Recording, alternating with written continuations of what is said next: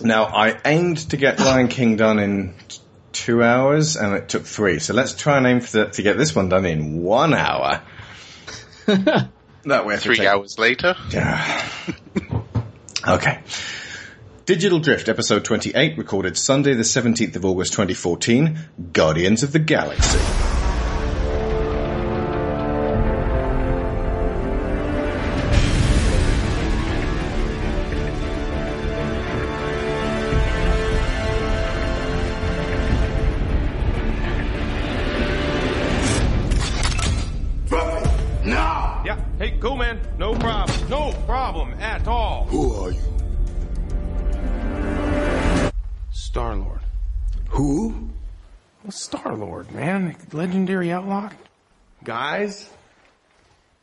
Forget it.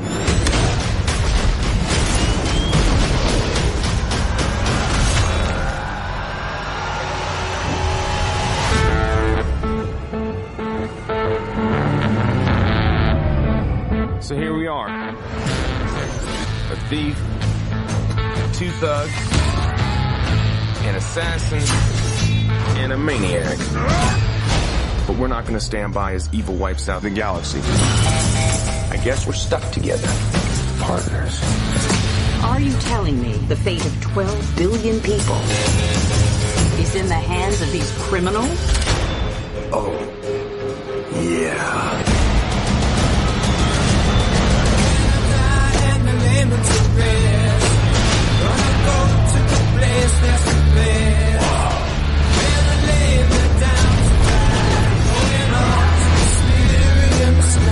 I look around, you know what I see? Losers. But life's giving us a chance. To do what? Something good, something bad, A bit of both. Oh, what the hell? I don't got that long a lifespan anyway.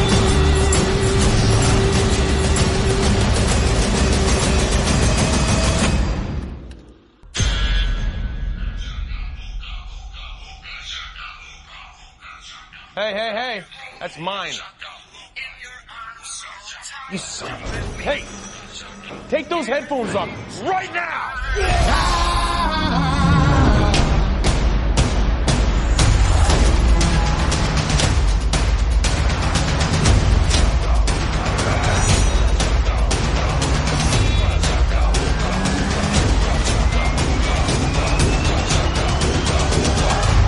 They call themselves the Guardians of the Galaxy. What a bunch of a-holes. Hooked on a feeling. I'm high on believing that you're in love with me. I'm hooked on a feeling. Welcome to the 10th in the Marvel Cinematic Universe reviews. Joining me once again are my co-host Sharon Shaw. That's a fake laugh. It's real! From the Gameburst podcast, it's returning Avengers movie reviewer Jerome McIntosh. Nothing goes over my head. My reflexes are too fast. I would catch it. Returning from the Transformers Revenge of the Fallen and Transformers Prime episodes that you guys haven't heard yet, but trust me, he was awesome on them. It's Mike Hearn, creator of the webcomic Walter the Wicked. Stop using your pelvic sorcery. From the Digital Drift community and regular weekly Digital Drift Xbox Live Game Night Breakfast Club, it's Lauren Grieve, Ain't no thing like me, except me. also known as Xavier Fox Shandy. And returning from a first appearance on the Digital Gonzo episode number 122, My Little Pony Friendship is Magic, Rose Lynn, also known as Roxy, also known as Zephyr Light on Twitter. I like this knife. I'm keeping it. This time, rather than going for a sequel to an established comic book character like an Incredible Hulk 2 or bringing in one of the third stringers of intermittently popular comics like Doctor Strange or Captain Marvel, the House of M took a huge risk by showcasing a comic property that virtually nobody had ever heard of. Now, I've known about Strange and Captain Marvel and Shang-Chi and Iron Fist and Luke Cage and Devil Dinosaur and Starbrand and Power Pack since I was 10. I'm a long-time comic fan and a maniacal movie series fan. Even I had not heard of the Guardians of the Galaxy. They have no animated shows, no video games, no toy lines. Their name was on nobody's lips. Effectively, this was Marvel having a go at both introducing an in-continuity Marvel movie that has seemingly nothing to do with Iron Man, Hulk, or Cap, and only strangled links to the nine realms of Thor, making a movie that would stand on its own two legs regardless of the obscurity of the license. They did. It did. The film was released in over 4,080 theatres in the United States, making it the widest August release, breaking the five-year record held by G.I. Joe The Rise of Cobra. Now granted, that late July, early August is usually a summer dumping ground for all the stupid crap nobody would pay any attention to in May because that's when all the good stuff is out. And yes, as a Leo, this has proved intensely frustrating for me. This is where you find your Catwomans, your Spawns, your Wild Wild Wests, your Avengers. No, not that one, the other one. Your Jurassic Park 3s, your Adventures of Pluto Nashes, and your Tim Burton's Planets of the Apeses. But it's also where you find your Bourne Ultimatum, your District 9, your Inglourious Basterds. In just over two weeks, Guardians has taken a not immodest $341 million, and by the time you listen to this, it'll have taken more. To put this in perspective, Ang Lee's Hulk, dealing with one of the four most well-recognized comic book heroes on the planet, at the time made only $245 million total, and The Incredible Hulk made 263 million. The original X-Men, the most well-known super team on the planet and the biggest selling comic of the past decade, made only 296 million. Batman Begins made 374 million, as did Captain America the First Avenger. X-Men First Class made 353 million, so from all these stats we can see that a successful introduction of a character or team has a nice sweet spot in terms of takings, with the sequels being where the big bucks are, and the grand team up of the Avengers being where the huge bucks are. Just for the record, I'm now editing this podcast one day after I gave you those figures. It's now at 418 million. Presumably because the weekend figures just came in. Now the original Guardians of the Galaxy team started, believe it or not, way back in, anybody? 1969. Nicely done. At the tail end of the creative period that brought us the heroes of the Silver Age, Spider-Man, Hulk, Iron Man, Thor, Daredevil, the X-Men, the Avengers, all of those guys we've been on and on and on about in these shows. The first team appeared in a comic simply called, anyone? It was Marvel Superheroes. And in fact, until 1990, some 21 years after their first appearance, they had never had a comic of their very own, instead appearing in guest spots in order to illustrate a broader intergalactic war going on outside the Earthbound Marvel adventures. Now, the 1990 series was written by Jim Valentino and failed to really make an impact, ending in July 1995 with issue 62. Now, it's important to note that this was not the team you have seen on screen just now. The original Guardians from the 1990 comic series are active in the 31st century in an alternate timeline of the Marvel Universe known as Earth 691. The original members of the team include Major Vance Astro, an astronaut from the 20th century Earth who spends thousands of years traveling to Alpha Centauri in suspended animation. I'm assuming he's played by Mark Wahlberg. Other original team members are Martinex T'naga, a crystalline being from Pluto, Captain Charlie 27, a soldier from Jupiter, and Yondu Udonta, a blue-skinned noble savage from Centauri 4. Each is apparently the last of their kind and they are forced to unite as a team against the actions of the Badoon, an alien race which attempts to conquer Earth's solar system. During the course of the war against the Badoon, the team recruit two more members, Star Hawk and Nikki, and travel back in time where they encounter several of the heroes of the 20th century Earth, including Captain America and The Thing. But from how this sounds, it has very little to do with our Guardians, about as much as the 90s Thunderstrike comic had to do with the Thor movie. Or uh, I think a, a, a good uh, parallel I put was uh, if you imagine the original X-Men lineup never got their own comic, but just did like guest spots in other Marvel books for many, many years, and then in 2008 because that's really the Guardians as we know them. Dan Abnett wrote the equivalent of giant size X-Men or giant size uh, Guardians of the Galaxy and completely overhauled the roster with Star-Lord, Groot, Rocket Raccoon, Gamora, Drax, and three other characters, Quasar, Mantis, and Adam Warlock. Now this is the version with all the humour and the more contemporary sci-fi space comedy epic themes.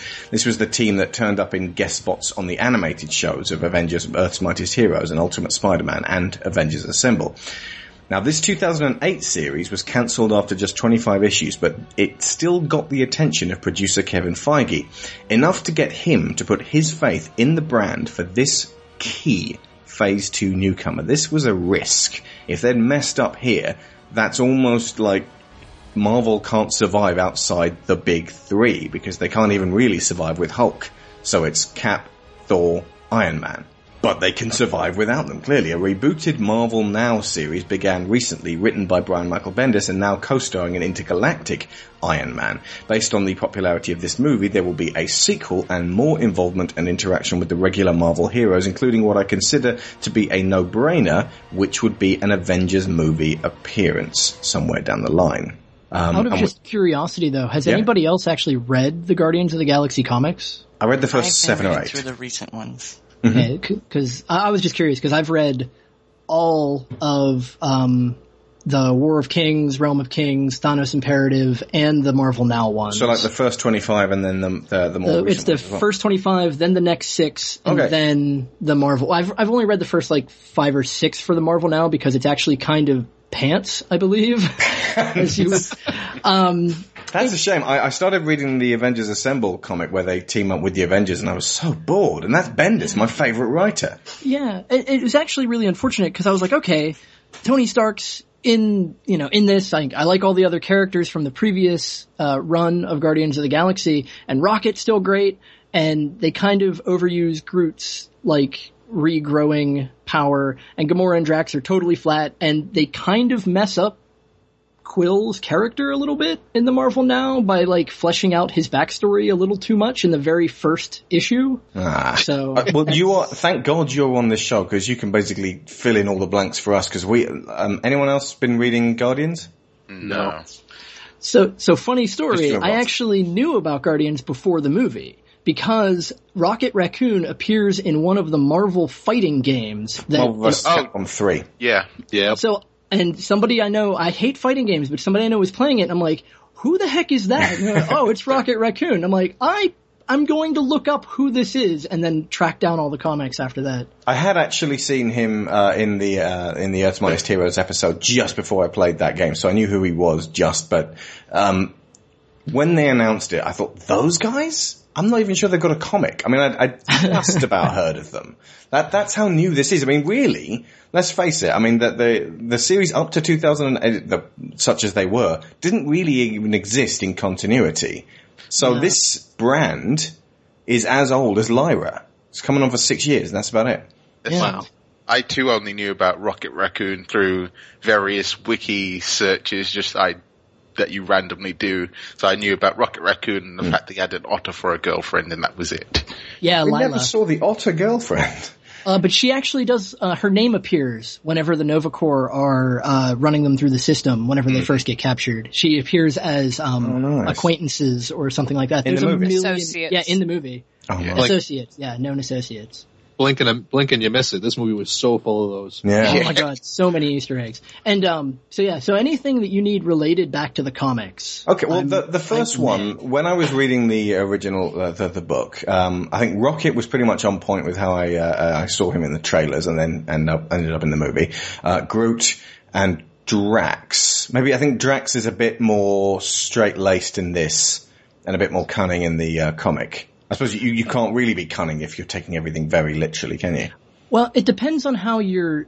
Uh, so Drax actually from the comics. So Rocket and Groot are pretty much the same comics Okay. movie. There's not much there, but Drax's backstory from the comics is completely bananas, and uh, they Wasn't don't go like he, it. he used to be a human being, and then he, He was killed and reincarnated in a different alien body, So and what happened was his name was Arthur Douglas, Mm-hmm. and he and his wife and child Heather were driving. I believe it was through the Australian outback when Thanos decided to just visit Earth. Brilliant. Saw them, thought they saw him, and then murdered them. like Megatron. like like you do.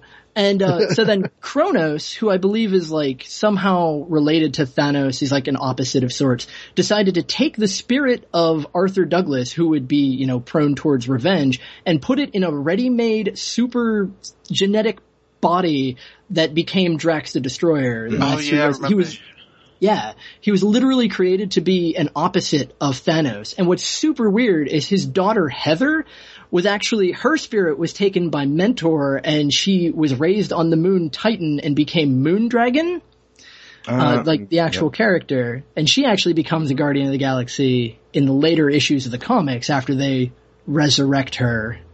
Um, it's very, very strange. But like, Drax becomes this character who's supposed to be set out just to kill Thanos for killing his wife and child, but doesn't remember anything about being from Earth. Then he remembers things about being from Earth, and they kick his spirit out of his body. Then he comes back and he gets better, and it's just completely ridiculous.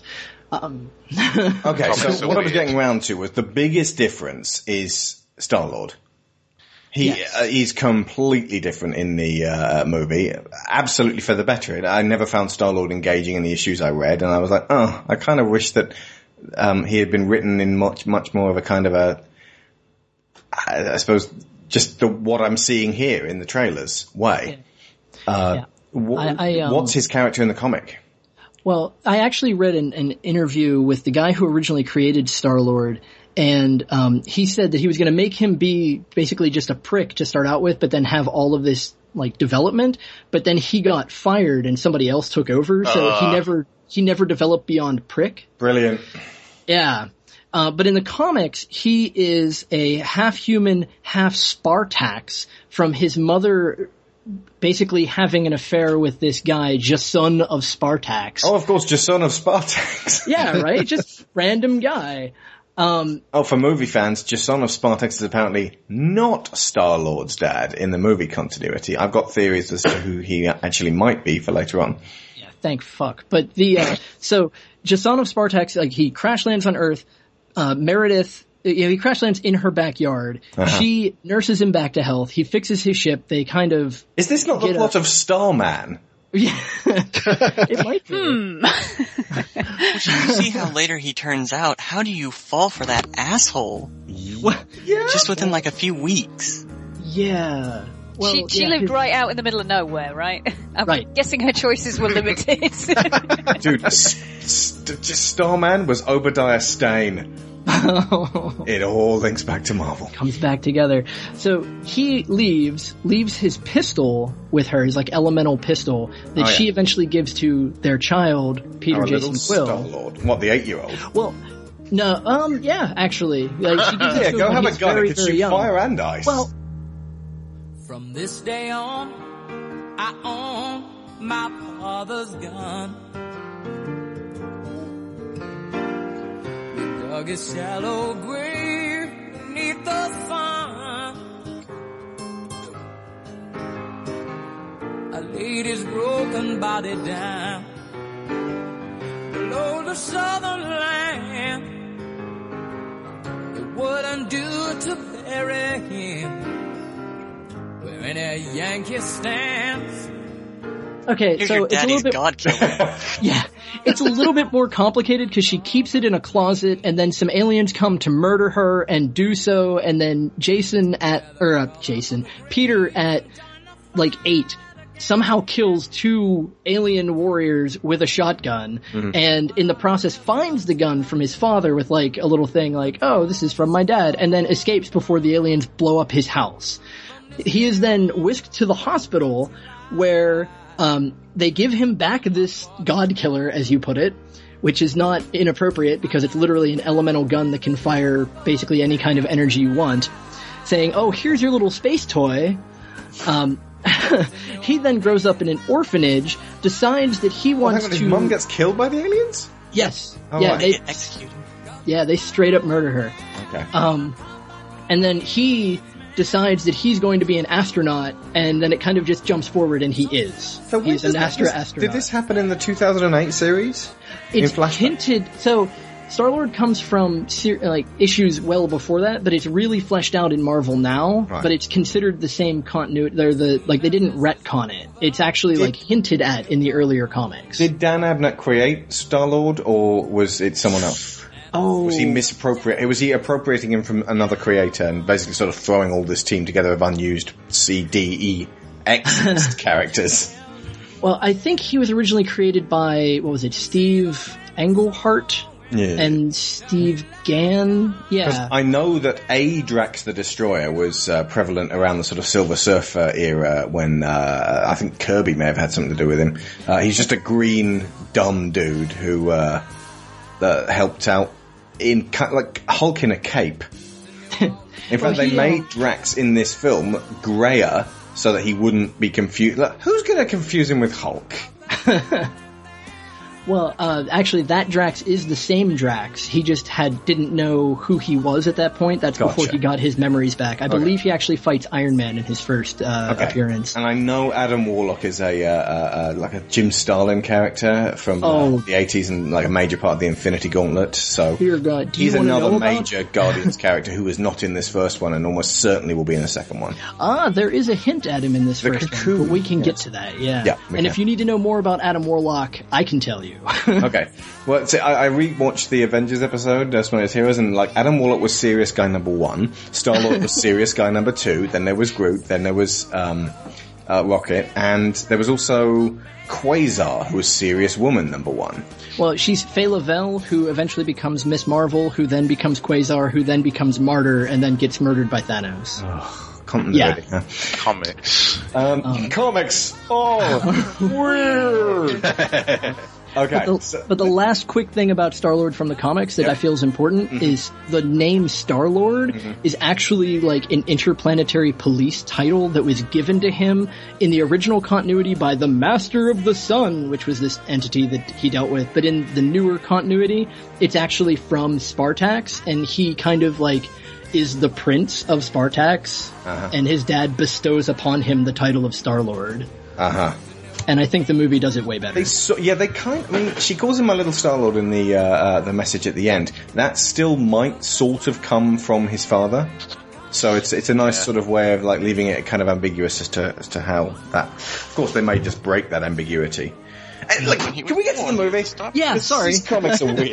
Comics are weird. to say the least. Right. Okay. So we start off the first possible second with um, what is it called? I'm not in love. Again, again. Air Supply? It's Yeah. the one from the Office Christmas special. It's I'm Not in Love by Air Supply. You sure it's Air Supply? Hang on. I'm thinking of 10cc at this point. Uh, you, I have no, you might be Yeah, no, it is 10cc. I apologise, it's not Air Supply. Okay, so right. this is something else. So this is track one on his Awesome Mix Volume 1, and you can infer from this, because he cares about it so much, and does he actually directly say that his mother gave him Awesome Mix Volume 1? Yes. Yeah. Okay. Um, from that uh, piece that uh, you sent me earlier today, Lauren, which is great, by the way, uh, we can infer from this that he, his mother made him this mix of the songs when from when she was a kid, so the late sixties, early seventies. So it's actually slightly out of place in 1988. He should be listening to Mike. You were around in 1988. What, what was big in America in '88? Ah, that's a really good question. Um, I wasn't a big music fan, but I mean, I guess, like for me, it would have been, you know, ACDC and Aerosmith and Michael Jackson. Motley Crue. Michael Michael Jackson, Motley Crue. Yeah, yeah, yeah. Real hair metal, you know, Judas power Priest. ballads. Judas Priest, ACDC. Ah, yeah, he should be the one listening to ACDC. um, but no, uh, uh, this is all. Um, this is his mother's uh, mix, and this is his link to the earth. And you, you, they needed an anchor point to remind you that he was, uh, you know, one of us uh, the whole way And at through. this moment, he's trying to escape into a time beforehand because he doesn't want to deal with what is happening, like right now. Absolutely right. Yeah, he's. Uh, that, yeah, at, at this exact point, he's uh, he's avoiding the uh, issue, and it's it comes down to the fact that he avoided it for just a few seconds too long, and just that not taking her hand at that point haunts him for the rest of his life Yeah. and it informs on his character. There's only just about enough time to give them all a bit of personality throughout the film. They, they're introducing them all in one go. Christ knows how DC are going to do this. Yeah, this was a big challenge because they basically had to sort of introduce them all in quick succession and keep it a rip-roaring space adventure and not let it get bogged down. There were times when I was watching this and I was thinking, was this a more serious film when it started and then they kind of added more laughs? And I think it wasn't during the filming stages, but from what James Gunn was uh, saying, he rewrote the original script drafts and made it much more his own. So I think the initial story, it's got the nuts and bolts of a big space adventure, and he kind of put a unique spin on it. There's, there's his fingerprints are all over this film. If you folks like this, and you like gruey, fun horror films, and you like Nathan Fillion, see Slither, wherein Oh. slugs try to take over a small town. Oh yeah, That that movie. Oh, love it. It's yeah, it's a good movie. So yeah, the, the the very very beginning we get to meet young Peter, and there's not one laugh. There's nothing twisted about this at all. It's just a very tender, very raw situation to put a person uh, of that age in, and his running away from it. He just keeps on running. And I, I was wondering while watching it, has has Peter ever considered going back to Earth? And you know, if even if there were rules, you must not go to Earth. I think he kind of would if he had the ability to do that. But it's almost like at that exact point, he doesn't have a father, he doesn't have a mother, he has a grandfather and a culture that he already felt alienated from clearly. So while he wants to keep a part of himself there, it seems like he's taken this life on board as, as his own. But you get a distinct feeling that he's sort of he's stuck in the situation that he is. He's stuck working for Yondu, and Yondu seems to have quite a grip on him this whole time. So Hmm. going back to Earth wouldn't do him any good because he'd just get pulled right back out. That's the point. Yeah. And not to mention the fact that I mean, we see that he's has a very escapist kind of personality with listening to the music whenever his mother's dying of brain cancer, and uh, being whisked away from the planet itself is like an ultimate escapist Yeah. fantasy. And I feel like he spends a lot of his time developing his persona to be this like hot shot Yeah. space cowboy, and probably has no need to go back. He reminds me of Kirk. Like he modeled himself after it. Like this is Yeah. the, you know, stereotypical masculine space captain that's going to be going out there and wooing all the ladies. Kirk and Han. Han Solo, yeah. Yeah. Definitely. Funny story, Chris Pratt apparently auditioned to play Kirk's father in the new um, Star Trek. nice. Apparently Lee Pace, uh, that's um, Ronan, Ronan. the Accuser, auditioned to play Star-Lord. Oh. I don't think that would have worked. If that's the case, my guess is a lot of this uh, reformulating it to be funnier came about after Chris Pratt was hired. Yeah, Because uh, initially, um, I believe James Gunn wasn't going to give Chris Pratt a chance. But um, once he actually saw his audition, he says, "That's my that's my Star Lord." Like he didn't expect him to to do the job, and he was willing to, like, he was willing to let Chris Pratt do the role without losing the weight. But Chris Pratt, like, he definitively said he's willing to lose the weight. Well, I'm used to people not having faith in Chris Pratt until he actually shows them that he can by now. I said yeah, a few weeks ago, dude, Chris Pratt could play Nathan Drake, and I got at least one person going, eh, I mean he's funny in Parks and Rec, but I don't really see him as an action star. Do you now? person who said that? Because he's one of the shining stars of this movie. In fact, I'll go you one further. Peter Quill is an orphan, always running away from the idea of a normal and responsible life, indebted and embroiled in the life of a swarthy pirate of a father figure from a young age, now a treasure hunter who ends up surrounding himself with a twisted surrogate family, all of whom have something missing from themselves that they find in their new companions. He's buff, he's funny, but he's very natural and human with it rather than wisecracking. He has bad luck and good luck and trouble follows him everywhere and people shoot at him. I'd posit that there hasn't been as excellent a portrayal of a character more like Nathan Drake in the history of cinema. So Sony, I hope you're listening. Going on to the spirit in the sky. That's where I'm gonna go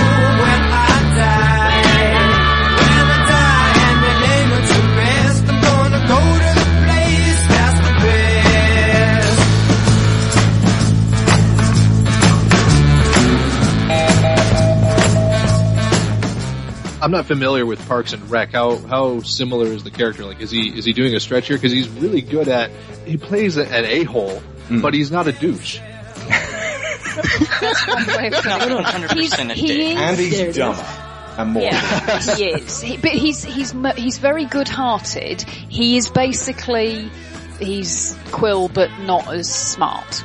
Uh, there, there's there's a lot of Jack Black in there. Let's face it. They're, they're- like the sort of the high kicking, um, super exuberant. He's not quite as manic as Jack Black, but he's got that energy which kids really respond to. This is a, a two week appreciation of Chris Pratt because we're doing the Lego Movie next week. Sharon, nice. you said you could couldn't engage for the first third of the movie because you were just seeing Andy and Emmett. Um, yeah, I mean that wasn't the only reason, um, but but we'll, I'm sure we'll come to that. But it, it was kind of a little bit of a blocker for me because he's obviously your doorway in. He's the character that you are supposed to uh, empathise with, that you're supposed to feel for, and, and really get into this universe through. Because, as you say, they had a very tough job. Because not only are they introducing characters that haven't existed in the Marvel Cinematic Universe yet, they're not widely known. They're not pantheonic characters. So they, they really are starting from scratch with these guys. And they didn't have a lot of time. And I, I kind of felt that the first third was a little bit too action heavy and a bit too fast. And like I said, because every time I saw Chris Pratt, it was just like, oh, somebody's put a leather coat and a oxygen cylinder on Andy. And some abs. and some abs. Yeah, that was interesting. I um, I, I uh, mentioned on Twitter a few weeks ago that I hadn't even seen Guardians of the Galaxy yet, but I was crushing on Chris Pratt quite significantly because of Parks and Rec. I really am now. He is. I'm impressed pretty with the working out. He is, yes. So yeah, everyone can do it because Andy's very doughy.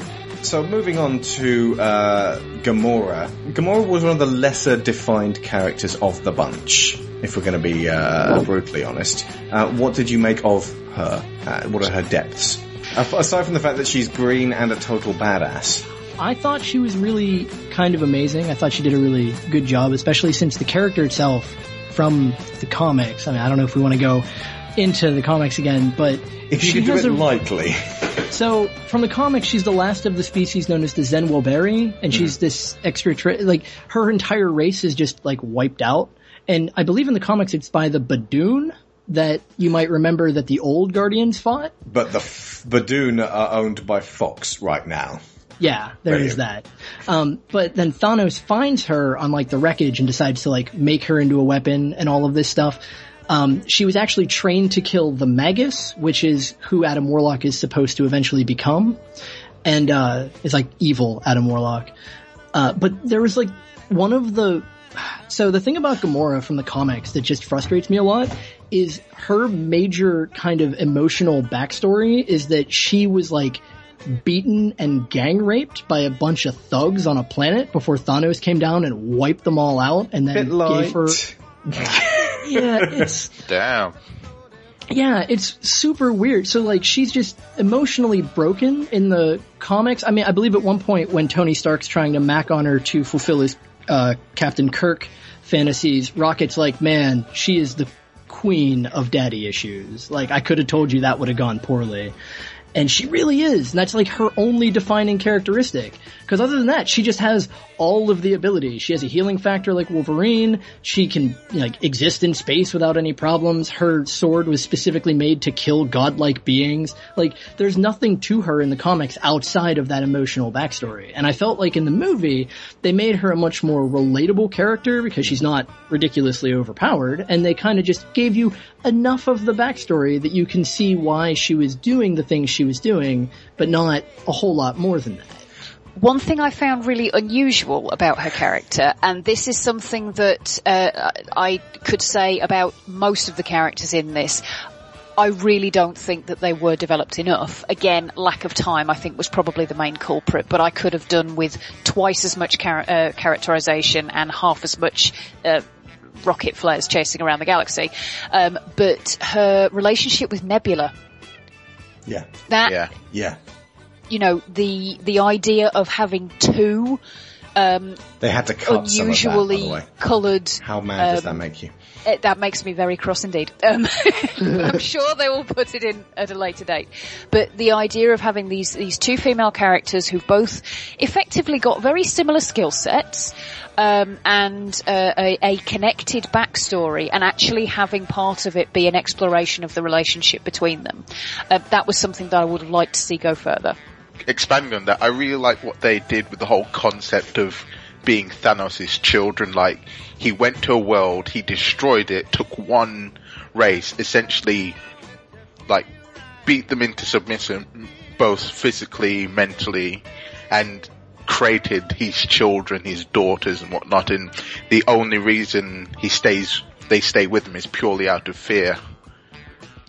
And it's interesting to point out that in the comics, the only, um, the only one of them that is actually the daughter of Thanos is Gamora. Nebula is totally different in the comics, and the relationship between the two of them was completely fabricated for the movie. And I think the movie's stronger because of it.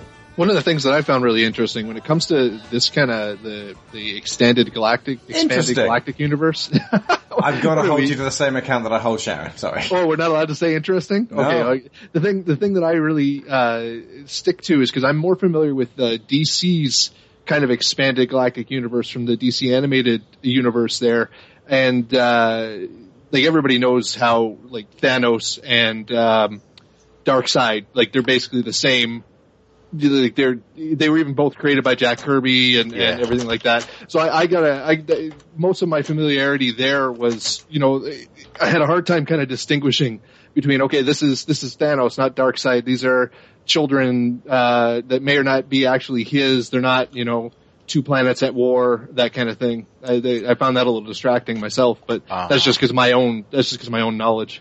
Yeah, I I think I was fortunate because I watched the um, Silver Surfer cartoons throughout the while I was growing up, and That's where I first saw Drax the Destroyer, the green dude. yeah, and Ah. I learned like I know what Thanos is all about, so I already I know that he's throughout the series it's just him and this statue of Lady Death, and I, you just know he's out for the destruction of all exist, oh, all of existence to prove to prove his love for the personification of death in the Marvel universe. So the fact that he has children sort of meant to me that they're not, he's taken them on board and they're either complete psychopaths or he's done what he's done in this movie and forced people into his clique. Just to go back a bit to the time when uh, uh, Gamora got horribly assaulted.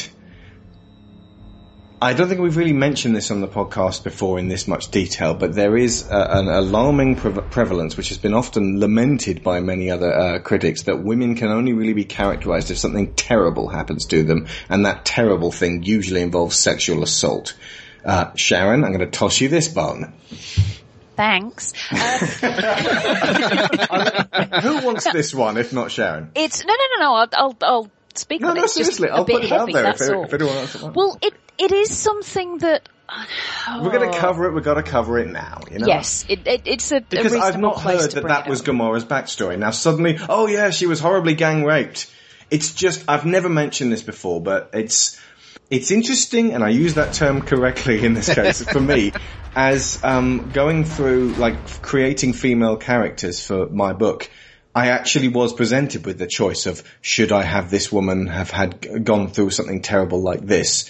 Will that give her character? And seeing this complaint more and more, I've been thinking, no, actually, that doesn't necessarily have to be the case. Sharon. the the issue I think is that there's there's two ways that you could look at this if you're looking at it as being a, a negative thing. And in all seriousness, my argument would be it is a negative thing, if only because it is very, very lazy. Um, on the one hand, you've got the notion that uh, a sexual assault of some description is the most terrible thing that can ever happen to a woman ever. It destroys her, it ruins her, it breaks her brain, it turns her into a horrible revenge-seeking, awful, awful person who can only possibly be redeemed by resolving her previous issues. And Not necessarily that it gives her a, turns her into a horrible person. I think ultimately when it comes down to it, if they're going to try and make her an angry badass, that's one of the things. if she, they- yeah, they if do. she's a, if she's going to be a villain or if she's going to be um, uh, an, An anti-hero. anti-hero who Heroine. is going to kick ass, you know, it, it's this idea of what's the only thing that could possibly make a Defile her. woman violent. Well, it's her being ruined as a female, and therefore the only course she has left to her is is you know violent revenge. On a side note, folks, um, think about how many male heroes there are out there. Think about them. Hundreds. Now list as many as you can who have been anally raped. Or experienced any other kind of assault Sexual of that assault. nature. So from Andy Dufresne, there aren't many. Um, so yeah, so that's that's one way of looking at the negative side of it, and and to anybody who finds this Oh, and kind by of the way, that was in a conversation distressing, prison I sincerely apologise. Yeah, this Um, is way too dark and, and horrible. But you know what? Fuck it. We we will challenge this kind of thing when it comes up. I wouldn't. I wasn't planning on doing this, but this, the whole mentioning of oh Gamora, she's like this because of this. It, it just pushed my buttons. Yeah. Sorry. The uh, the other angle um, in which it it can be a, an incredibly negative thing is that it basically gives the impression that um, for for this kind of thing to happen. Um, it, it happens all the time because that it really does seem a lot of the time to be uh, the the kind of backstory that's applied when you want a woman with a certain type of character. Um, so, I mean, the idea of uh, uh, Gamora. I- I've only read the first issue of the uh, the Guardians of the Galaxy series that you put in front of me Yeah. today. Um, and she's oh, obviously I've only seen a few panels with her in really, but one sense that I got from her is that it, she's completely and utterly emotionally cold. Um, and I actually found that quite engaging to have a, uh, a, a violent and aggressive is probably not the term I want to use, but a, an incredibly well trained assassin who is totally detached from everything that she does.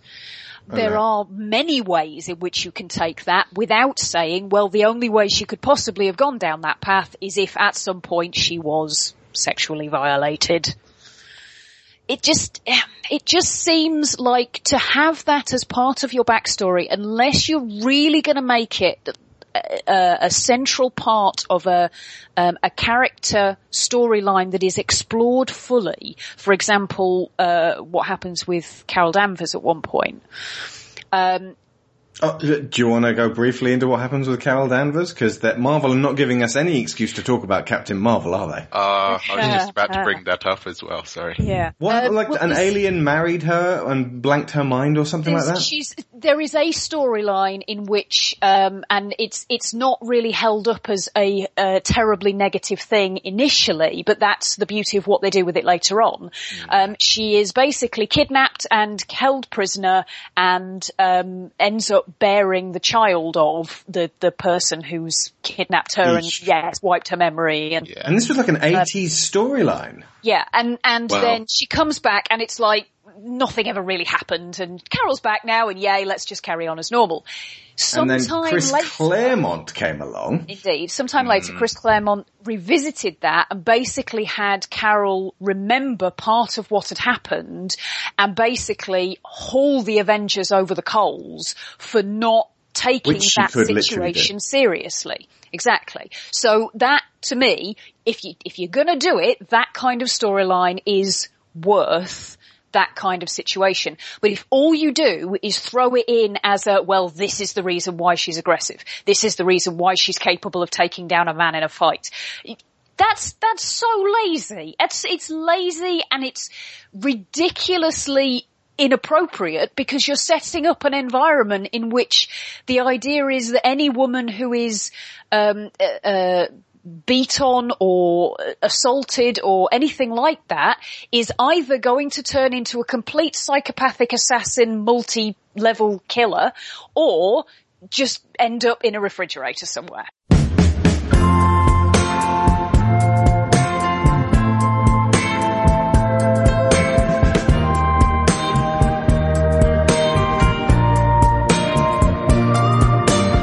Got most from Gamora was actually just that she'd spent so much of her life training to be a weapon and an assassin, she hadn't really lived at all. So when she was given music to listen to and a, a, an intimate situation to sort of get to know someone, it was alien to her. And uh, that ultimately could have been and I hope will be later later on, uh, kind of a, sort of letting her sort of let her hair down and actually start to to experience the rest of the universe outside of this ve- fairly blinkered existence she's been living. That was the impression that I got as well of, of the way they were playing her character in this. I, I got a question because I, I didn't uh, I, I don't know the extended backstory, so maybe those of you that had a little bit more uh, this didn't even occur. But I was waiting for the prove yourself moment. I was really waiting for you know here you were Thanos. Thanos is the big bad uh, in the end, and all of a sudden you're good. There was never she was never questioned at all. I found that I found that strange, maybe refreshing. I'm not sure.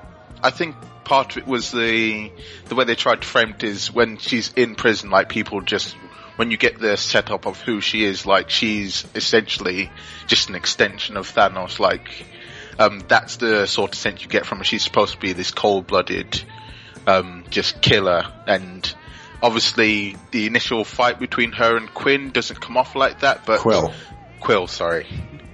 Um, the initial fight between her and Quill doesn't Oh. come off like that, but the introduction to her within the prison system just shows like she just harbors complete, everybody harbors complete hatred towards her because Mm. of these implied actions that she's done. Yeah. Actually, that fight, the uh, the I, I want someone to take that section and just do it over with the uh, the, the Halo multiplayer. Ball taken, bomb dropped, ball exploded. that it was just a great sort of fun little caper way of doing it. Uh, originally, it was just going to be um, uh, Gamora and uh, Star Lord, but they introduced Rocket and Groot at that stage so that they would all be kind of dragged into the mix rather than just meeting in prison.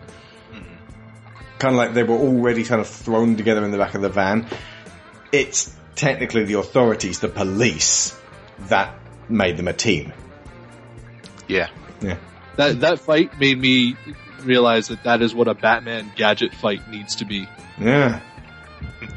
So Rocket Raccoon for the next one. I'm sure people have got plenty to say about him. So, you know, go nuts. Bradley Cooper and, lest we forget, physical stand-in Sean Gunn, brother of James, uh, and who uh, was basically there for all of the filming before Bradley Cooper had said a word. Yeah, uh, I mean, I love Rocket, so if somebody else wants to, to talk a little bit before I take control of everything again, feel oh, free. and actually, let's let's not forget the stuffed raccoon that they had there to get, get the lighting correct. yeah. They're sort of wheeling this sort of like standy uh, rocket raccoon, stick it there in front of the camera so that basically when they were doing the effects, they would be able to, to tell what Rocket, if he were actually there, would look like. And they did their job because I never once doubted that there was a raccoon looking creature in the vicinity.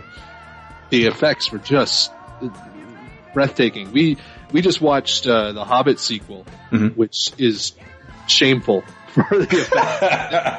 the effects are so so bad in that movie. Not across the board. Smaug's awesome. Oh, okay, yeah, Smaug is really awesome, but it's that the big the wide barrel- shots where bouncy rubber people bounce all over the place. that happens throughout, and that barrel scene. Oh my god, the graphics in Resident Evil Four were better. And when, when Legolas tag teams with his rubber CGI brother for that fight. Did you see all the gold? I mean, that's where the budget went. Smiles was just They weren't supposed to virtual buy gold. real gold. Weta liked to roll in that. Yeah, the, the, the CG was absolutely wonderful, especially when he had like um, bedhead after sleeping in that pile of uh, Oh, prisoners. yes, that was it's all mushed up. If we're gonna get out of here, we're gonna need to get into that watchtower. And to do that, I'm gonna need a few things.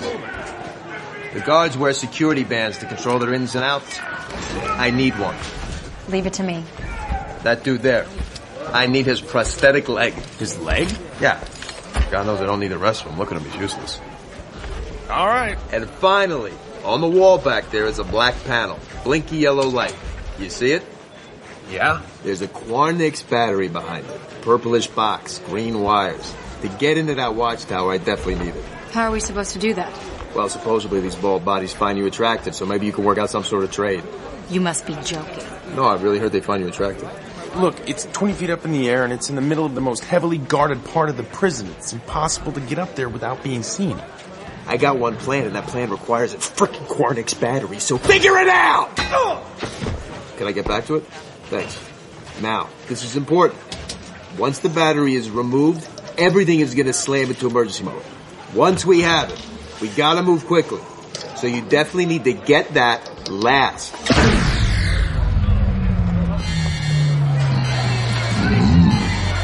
Or we could just get it first and improvise. I'll get the armband. Leg.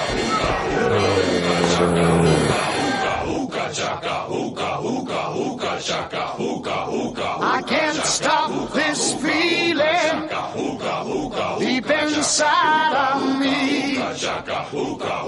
Girl, you just don't realize what you do to me. When you hold me in your arms so tight, you let me know everything's alright.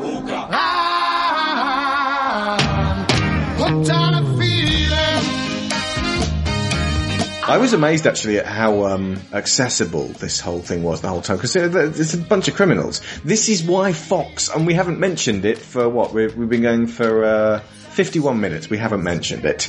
This is why Fox freaked out and balked at Firefly. They were like, criminals, we can't make them fun and accessible. it's a crew of pirates. I, I was just amazed at how well they anthropomorph. How do you say that? Anthropomorphized. Anthropomorphized. Yeah, he he's. I mean, he looks like a raccoon. He has the. You know the distinct movements when he's assembling things. He looks like a raccoon digging through trash, but at the same time, he doesn't look like he's not putting something together. Like they just the, the and the, the character was so likable. Like you felt bad for him when he's losing his mind in the in the bar. Like you mm. genuinely felt bad for him. I love the way that they did the animations with him. That uh, since he is kind of a literal representation of being kind of halfway between human and animal, he kind of tries to be more human. Like walks around on his hind legs and does a lot of mannerisms. about him. Yeah. Yeah. Uh, but then whenever shit really hits the fan, like when he's climbing up Groot in the uh, the prison break on the Kyln, like he looks like a raccoon scrambling up a tree, and like Yes. he he's not a like it's not that he's not afraid to like use that for his own advantage, that like extra capability, the swiftness, the being able to you know his size. Even. But he is small and brittle and someone could step on him and kill him. Hmm. Yeah. Yeah. Well, I mean the he cybernetic. overcompensates with a big gun. Yeah. Yes. oh, yeah. Oh. Well, I, I, does he do this in the comic? Because that was one of the greatest things I loved about it. Because there's always that joke of the little tiny character with the huge, huge gun, but it, it didn't feel like a cliche to me because he makes the guns. Does does he do that in the strip? Yes. Yes. Yes, he does. Nice. He is their tactician, I believe. Well, nice, nice. Originally, uh, the planet that he's from, he actually was considered the guardian and sort of uh, security guard of sorts. It was, um, oh god, what was it? Half World. It was in the Keystone Quadrant and all this shenanigans. Uh, his backstory is completely insane from the comics, but he was actually their security guard. He used rocket roller skates and dual pistols, but whenever he eventually leaves there and gets pulled into the rest of the Marvel Cosmic, he loses the rocket skates and um, starts building much larger guns. But he's like a tactical genius. He builds most of their special weaponry, and he can fly basically any ship in the universe. Neat. See, He struck me as being um, somewhat similar to Stitch. Yes. as in Lilo and Stitch. The idea that there's this there's this little beastie that um, once upon a time may have been just an ordinary uh, animal stroke person. I mean, we don't know to what degree he was self-aware before they started taking him to bits and putting him back together again. But that moment where he's talking about how he didn't ask to be created. He, you know, he didn't necessarily want to be this thing that has obviously quite a damaged sense of identity because there are, um, you know, he's he's been used for other people's purposes. Um, I I really enjoyed that that character development and that I felt so sorry for him in that moment and Yeah. you know not very dignified but I wanted to kind of pick him up and give him a cuddle. Oh, and I tell you who else he reminded me of as well? Reepicheep from the, the uh, Narnia Mm. Chronicles. Yeah. That that sent. I mean, Reepicheep is very much um, anybody who's not read Narnia, by the way, of which I'm sure there is only a handful of people. Reepicheep is a three foot high, extremely. He's a cavalier. Uh, yeah, basically a cavalier, but a mouse. Um, and literally, he's three foot high mouse Rock- with a sword. Rocket's Um, more of a merc. Uh, yeah, well, in, in terms of character, hunter. yes, but Yeah. but that idea of because with Reepicheep he has this sense of honour that he he will stab you in the hand with his rapier if he thinks that you're impeaching his sense of, of propriety. Um, and from Rocket, I got the same uh, You're that impeaching my sense of propriety. that um, that same idea of uh, if if you um, insult him or if you uh, patronize him or or treat him as less than he thinks that he he needs to be treated, um, that he will you know bite your hands off. I'm going to read out a section of this article we keep referring back to here. It's called We Are Groot. Guardians of the Galaxy celebrates heroes with authentic psychological deficits. It's on the website Comics Alliance and it's written by Dr. Andrea Letamendi. Leagues and legions of superheroes are usually effective as a direct result of the union of each member's unique abilities, whether they include superhuman strength, lightning speed, telepathy, or other powers that individually define each of them as a deserved hero, and collectively create an unstoppable force.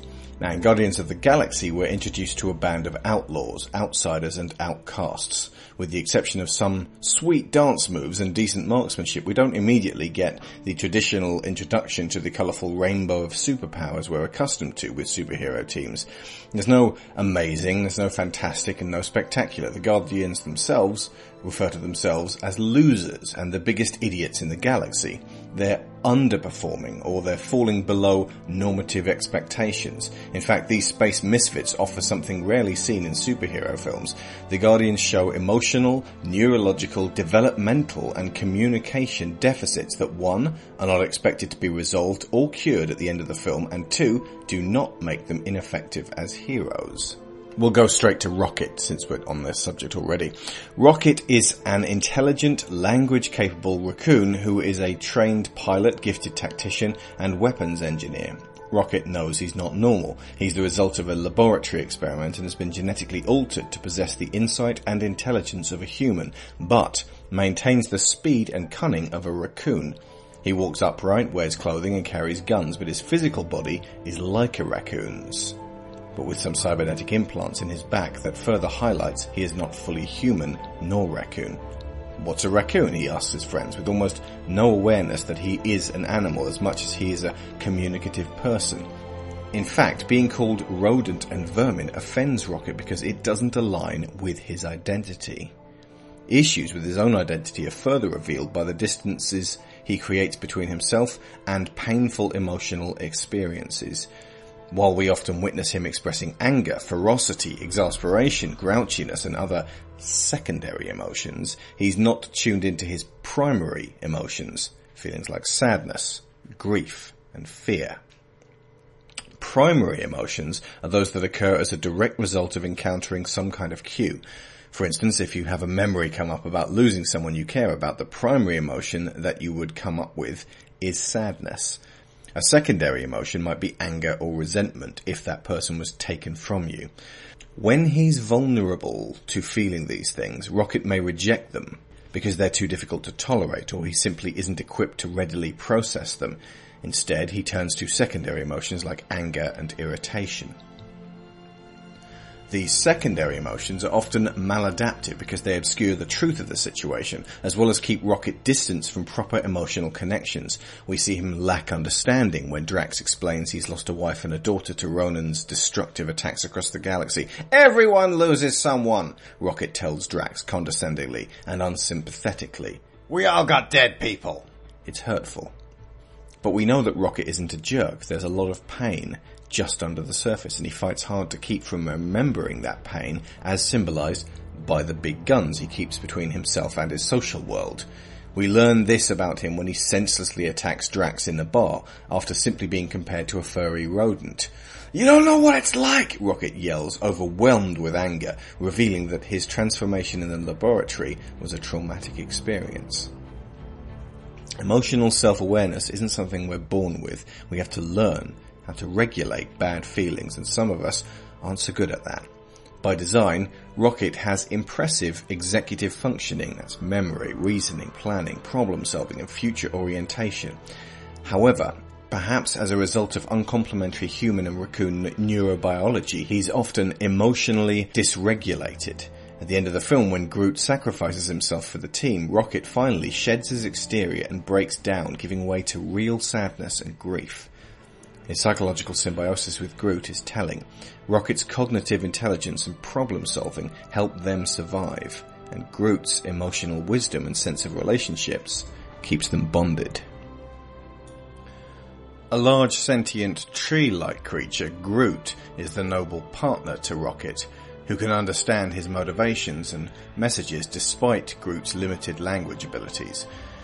He can say but three words, I am Groot.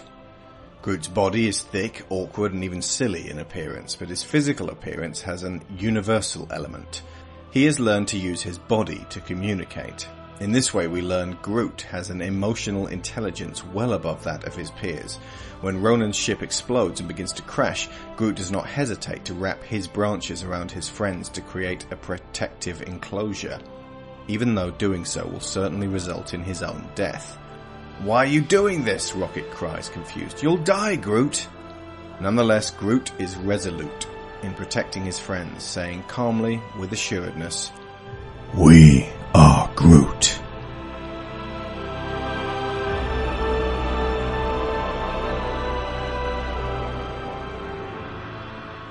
Groot surprises us with his capacity for self-awareness and his sophisticated understanding of emotional knowledge.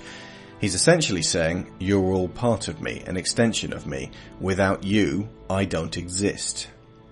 Groot also understands that the destruction of his physical self does not mean he ceases to be. His sense of self transcends his recyclable body. This is an undeniable truth about emotional intelligence. Emotional intelligence is our ability to process emotional information we experience and to use that information to navigate the social world. Someone with high emotional intelligence comprehends themselves in relation to their immediate social environment. That is, we are in large part defined by the close relationships we keep. Try to imagine your sense of self, what makes you you, without referencing the connections in your life, the people and animals you love and the ones who love you back. As such, Groot's underdeveloped communication skills begin to make more sense. In fact, his three self-referencing words are more than sufficient when we learn about his ability to regulate his and others' emotions.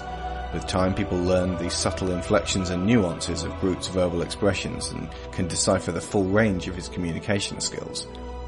Groot isn't stupid. He makes us feel stupid to learn we need so many words to express our experiences, our needs, our gratitude.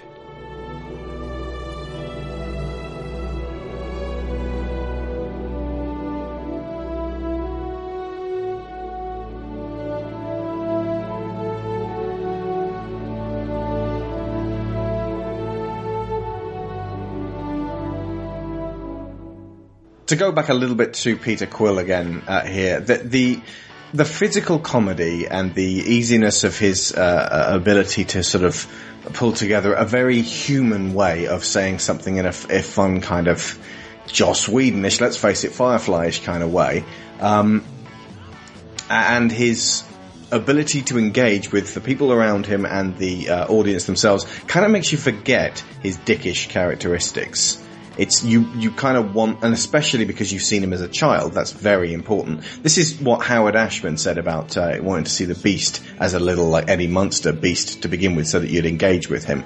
In this case uh, you you get to see the pirate after he's been just a boy going through the worst situation imaginable. You root for him. And as a result when he starts making friends you root for them as well. But it's the um it's the whole concept of this movie. It's like what would make the lowest, like criminal, selfish people out for themselves Mm. become heroes, and it's a threat so great that they have no choice but to f- turn and fight. Yeah. They're all selfish except for Groot. Groot. Yep. Wonderful creation. Absolutely. Again, with the uh, getting without Rocket, and without Groot, this film might, might have been a tougher sell with the kids. With them, suddenly it became like Lyra was counting the days. When are we going to see Rocket and Groot? When are we going to see Rocket and Groot? She was Well- looking forward to this more than the Avengers. Well, I think without them, it'd be a hard sell for anybody. As as we were talking about how like Drax and Gamora didn't feel like they had as much like backstory in this movie, and I really feel like if you want to look at it, like this movie is very very much Star Lord's movie, Mhm. but I feel like Rocket gets the next like most characterization. Oh, yeah. I feel like you really get to know his character really well by the end of it. Well, one of the things Sharon was lamenting was that. Uh, do you want to do this one, Sharon? In terms of No uh, small, intimate, big, loud instead. Uh, yeah, I, I just think in terms of the way it was all stacked, and I, I actually came out of the film thinking that there was more of a reason for it than I had initially thought. But as I said, I found it a bit difficult to really engage with it for about the first third because apart from that uh, brief moment with uh, Peter losing his mother at the beginning, it then launches into action sequence, action sequence, action sequence, action sequence, and it started to feel like uh, they were going for the big loud explosions and they weren't really all that bothered about drawing people in. But then there's a turning point, and it's when um, uh, Quill starts talking about um, the idea of giving a shit, and I suddenly thought, this is. It seemed to me like what was going on behind the Lego movie. The idea of making something which would get past the people who um, front the money and make the production decisions by saying, look, we have all these big loud explosions and, and we don't, you know, you don't really need to worry about there being much conversation that might lose your audience. It's all there. That, you know, the, uh, the spaceship chases and the prison breaks. But Um, that's the stuff Kevin Feige likes. He's the guy holding the purse strings. Exactly. But you still have to get it past certain gatekeepers in order Mm. to get the advertising budget because this is the thing, it's not just the making of the movie, it's the getting the movie promoted Yeah. and having the stuff there that you can put in the trailers that they can make that they think everybody will understand. And how Which do is we a lot get harder this in Alien scenario because you can't do any product placement. Indeed, and how do we get this segment of the audience and how do we get that segment of the audience? And we don't have any named characters here that people will know widely that we can use to, to push the whole thing. Nowhere. Brought Um, to you by Pepsi. and and it just I, there seemed to be something about the idea of going into a situation being apathetic about it and being um, you know selfish about it and not wanting to not wanting to sacrifice your sense of individualism and you being the most important person in this story. Because if you look at them they've although their backstories are all relatively thin given the amount of time that they have to, to discuss them they're all very disparate. There's no sense of them all having a, a shared goal until this big huge thing comes about. And then it suddenly becomes about this idea that well basically apes together strong.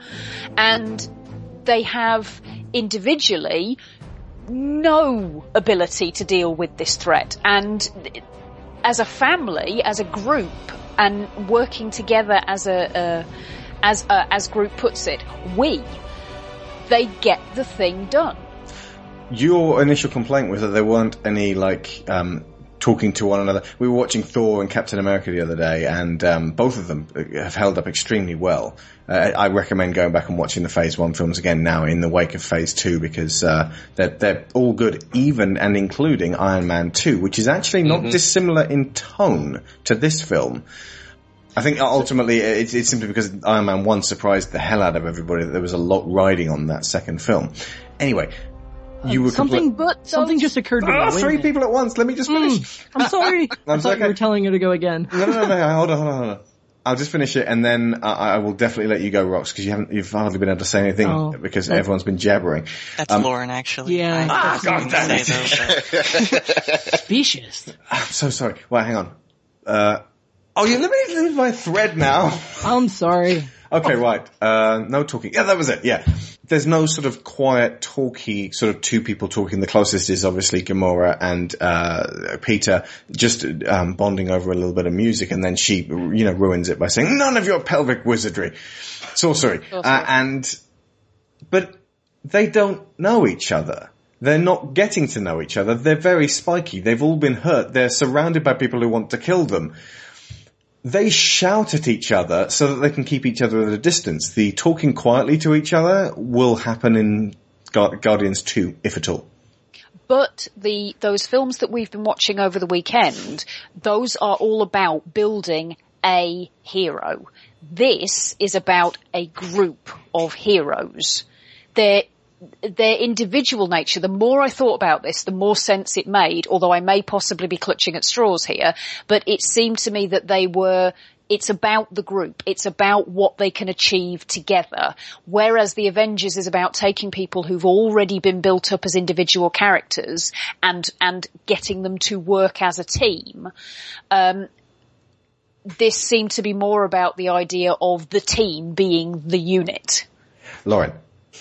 So while you were talking about the um, the beginning part being very bombastic, very flashy, very action oriented, it occurred to me that I wonder if that's kind of tonally there for a reason, where that's kind of what we expect to see from an escapist perspective, and that's kind of what Peter Quill has done with his whole life after uh, leaving Earth. Is he's just kind of an escapist person, like I said before. And I'm, I'm wondering if it was intentional that the whole first part of it just seems like this escapist fantasy. I mean, even the, um, the trailers, there's something, I just watched it again earlier today and like 80% of that footage doesn't even appear in the movie. no. It's, it's remarkable. 80%? So, Seriously? Well, it's like whenever they're talking about bringing them all in, Drax isn't part of the initial Nova Corps. Yeah, that first uh, one, the um, uh, the like the the thing they stuck out for Comic Con was like uh, like before they really started filming, uh, and but they, it proved so popular that they kind of incorporated that into the movie on purpose because people were going to ask, well, "Where's that bit? We like that bit." It, it's it's all the way to the point where there's a there's actually a song that's in the trailer briefly that never appears in the movie because that scene was cut, but it Spirit appears in the on the Sky, Norman Spirit in the Sky. Yep.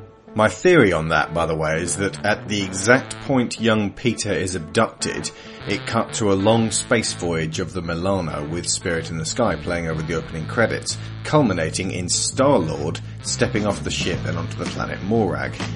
My further theory is that test audiences were confused as to what happened in the interim two decades and it derailed the movie for several minutes. Hence Pete's little dance routine in the ruins in this new credit sequence. So, but it was just occurring to me while you were talking about that that maybe there was a reason for it being this escapist action fantasy for the first part, basically until they hit nowhere. Because once they hit nowhere, that's when they have a chance to kind of calm down. They're all together. They talk a little bit. They interact at the bar. Uh, and you have some like great scenes with Rocket breaking down, with the pelvic sorcery, with just everything else. It's Peter Quill living his crazy life away from Earth without any responsibilities. Until it all falls apart when they get to nowhere because mm-hmm. they're scared shitless after that. I mean, the Guardians are now having to face the imminent destruction of the galaxy by this crazed Kree, I guess? That's he is a Kree, yeah. The Kree, yeah. When Ronan the Accuser throws Drax into that yellow stuff, could that yellow stuff be Mountain Dew, perhaps? No. no. Get your claws out of this movie. I wondered why they did that though, because they'd said this thing about the, they're mining this head and they have vats of, um, somebody fluid. specifically Spinal referred to spinal yeah. fluid. Why would they contaminate that by throwing a man into it? What do you mean they? It's it's uh, was Ronan. Ronan He it, doesn't yeah. give a damn. Uh, it's a right, mining okay. operation. He was just there to kill. An illegal mining operation to be Fair Yeah. Oh, they did say there's no regulations. So there you go. People can come in and guff all your resources up. Small little sidetrack. I love the inclusion of the Celestials in this as one of the Easter eggs. The fact that they, obviously they're mining, nowhere is the head of a Celestial. Yeah. And during, um, the collector's, uh, presentation, you actually see a collector in concept. Celestial. Celestial, sorry. Is Galactus a Celestial? No. No, they're one of his main antagonists though. Balls. However, Galactus, of course, won't feature in this because folks have their Nice. Keep the dream alive, my friend. and the Silver Surfer won't feature in this because folks hate the license. Keep the dream There alive. He is might get his someone own who movie. does feature in this that is part of the Silver Surfers universe at the very end. Uh, oh yes. yep. Uh, Yep. Back to Groot, which I sort of half mentioned before. Wonderful creation. Like I said, you know, big popular one with the kids. And uh, Vin Diesel very specifically said that he found an emotional note in his performance, invoking the death of his friend and Fast and Furious co-star Paul Walker, saying, uh, "This was in December 2013, and the first time I came back to dealing with human beings after dealing with death." So playing a character who celebrates life in the way Groot does was very nice. And that's, that's just a lovely sentiment and, uh, uh, there, there's something really just full of life and fulfilling about the character of Groot and his simplicity. There's something zen-like about him. He's an enormous bonsai. I, I personally, I always love the um whole concept of a character who can barely be understood by anybody else, and the Mm. character who can understand them. Yeah. And they never acknowledge the fact. Well, they acknowledge the fact that nobody else can understand them, but they never elaborate it to each other. Yeah. Like they're having their own private conversation, and you're just going to have to try and infer what we're talking about. Iron Giant fans, of course, got a treat here because there were many similarities in his mannerisms. Just a little, like after he smashed apart those guys with the, uh, his branches, I went overboard, leaving Quill and, and Rocket just standing staring, and then turned around and went, hmm? It, it, that was a giant like action, and just the little sounds. He didn't have to say "I am Groot" to still be making noises, and When he uh, whimpers and his arms are missing and he's sitting Yeah. there kicking them and Rocket's like, oh, you big lug, they'll grow back. Yeah. it just felt fulfilling to finally get people to see that performance. You know, cause you can tell them till the cows come home to watch the Iron Giant, but until it turns up in a Marvel movie, they won't go see it. And how often do you see a living tree be a superhero? Yeah. Um, One, the he two has some of towers. the mo- Hmm. He one I of the most am no interesting towers. tree. I think it's also interesting that they uh, they actually went pretty far from the comics for Groot, Oh, at yeah. least in certain ways. Because in the movie, we don't really get much of his backstory from the movie. We you know we just know he's traveling with Rocket, um, but he kind of he acts very endearing, very. Um, you know, not super intelligent. I mean, I, I was reading an interview or something where somebody mentioned where uh, Peter Quill calls him "giving tree" and how appropriate that actually is. That went over the heads of uh, all British audiences, or the ones who weren't too quick to catch it. Ah, uh, but in the comics, Groot is actually hyper intelligent and a monarch of a planet. Yeah. Like it's He's ridiculous. King of Planet Groot. He's the monarch of Planet X. Oh my. Rocket implies the intelligence. Rocket Yeah. basically says you're all too dumb to understand what he can say in, in three words. He Yeah. says that outright. That way he can big up his own intelligence as well. It's like, I'm, I'm the only one of high enough intellect to understand this great being. That's right. He's constantly trying to overcompensate for his insecurities this entire time, and Groot is like his emotional center that keeps him balanced. Absolutely. I, I got a distinct feeling that the only reason Groot is out in the universe is because he befriended Rocket. It's like Rocket needs Groot more than Groot needs Rocket. Oh, he's trying to keep him alive. I mean, let's Hmm. face it, Rocket's a bit suicidal when it comes to it. I was just going to say that in the comics, uh, Groot actually got exiled from his planet for saving a maintenance mammal, which is a small raccoon-like creature that they had actually like um, maintaining their like giant tree gardens where all the uh, flora colossus are from. And uh, there were some others from his sap line that were like treating one poorly and like beating it up, and he saves it. And so in response, they kick him out of the planet, and it's actually the only thing that saves him because the whole planet gets destroyed. Oh, you've just reminded me that bit where at the beginning where uh, little Peter says um, a bunch of other kids were picking on a little old frog and he never done nothing. He goes out of his way to save the life of a green chick. Yeah. Yeah. yeah. I mean, it kind of goes the whole way through. He goes out of his way to try to save the life of everybody. Yeah. Because he can't deal with the fact that he lost his mother, so he's trying to save as many people as he can to mm-hmm. compensate for that. It was his inaction that you know, didn't lead him to grab that hand.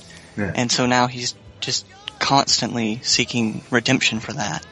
And that's such better characterization than in the comics where he's just, I'm kind of a prick, but I am also the prince of this planet, so I do good things. I don't think he's been trying for his what was it like 17, 18 years um, to, uh, to to to save people. I think he's been able to avoid that for and live the life of a pirate. Um, but when given the chance, he doesn't have to think about it too much. There's no agonizing over it. He just decides it's the thing to be done. And I do absolutely love that thing he says about uh, it's our chance to give a shit.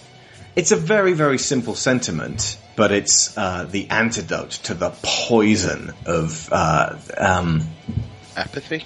I'm overstepping the mark here. His explanation for why they ought to save the galaxy, though, makes perfect sense Yeah. for who his character is because he's one of the people who lives in it. Because he can recognise that bad things happening, even if it looks like it's in a relatively small corner of the galaxy, are going to have a knock-on effect, and it's going to end up impacting everybody. Rocket has a line that actually um, runs in with that where he says, Groot, we have to get to the other end of the galaxy and hopefully it won't hit us until way later on. That's the only way we can get away from uh, Ronan and his men. First of all, congratulations on the film. It's awesome. And you know, we, what we learned a long time ago, you put out some great personal videos up on YouTube, you walking around on the stilts and stuff like that. What was clear was your excitement for this film. What was it to you that got you that excited for it? Well, the first thing was, uh, as you remember last year, there was a, a, a kind of a social media frenzy about what I was going to do and what my. You remember that? Oh, you, I do. You covered it. Yes, I watched your show. I, he, by the way, guys, this guy is one of the really good ones. If you want, I'm not joking. If you want a real interesting perspective about movies or what's going to come up or whether things will work or not, John is has a blog, has a site. Yeah, with um, AMC. Uh, with AMC, uh, but you make it feel so natural. It doesn't feel Thank you corporate, so much. which is cool. And the the other girls on the show are so cool. They are. You, you guys feel honest. You're not afraid to give opinions. They all feel like they're coming from the heart. It never feels like you're working for any studio. It doesn't feel like you've been co-opted. It's a you really do have a good. A Let's good talk show. more about me. This is my favorite interview today so far. This is great. but I'm telling you, man, I, I've watched you. You're really good at it. You really, you. you. really have a way of making, making people feel like they are going to feel like you will feel. You have a, you have a universality about your, your approach to describing movies and, and the potential of movies and whether things are a go or a no go, whether you bet on it or not. Um, so yeah, so you you you were ahead of it. So yes, to answer your question, I was very enthusiastic. Um, I've been acting all my life, and uh, long before I ever became a bouncer, longer before I ever knew what a muscle was, um, I was a, a child actor hustling to do off, off, off Broadway plays. My father was a theater director, and would you know always throw out these you know, thespian truths like there are no small roles, only small actors. and so that thespian kind of New York, downtown New York spirited, uh, actor in me was slightly challenged by the idea of playing a character that's limited to three words. I mean, if you really think about it, what greater challenge could any actor have? I'm not able to use my mannerisms or my physicality to express myself in a scene. Uh, I, I don't have an unlimited supply of words at my disposal. I've got three words and I've got to find a way in each repetition of those three words to convey something different. Thankfully, James Gunn was as excited about the role as I was. And committed to the role as I was and ambitious about the role as I was. And he came into the ADR booth with a 50 page document. and on the left hand side of the document, it said, I am Groot. I am Groot. Five, six times down the page. And on the right side was what he might have said. Oh wow. What he meant. What he intended. What he was going for if you could understand this extraterrestrial's language. Um, and that made the process so much more rich, so much more challenging in a fun way. Uh, but it helped to make each time that Groot speaks different than the last Right. and unique and sometimes it was about changing the breathing pattern in between the words or the inflection or the nuances that you could bring to it.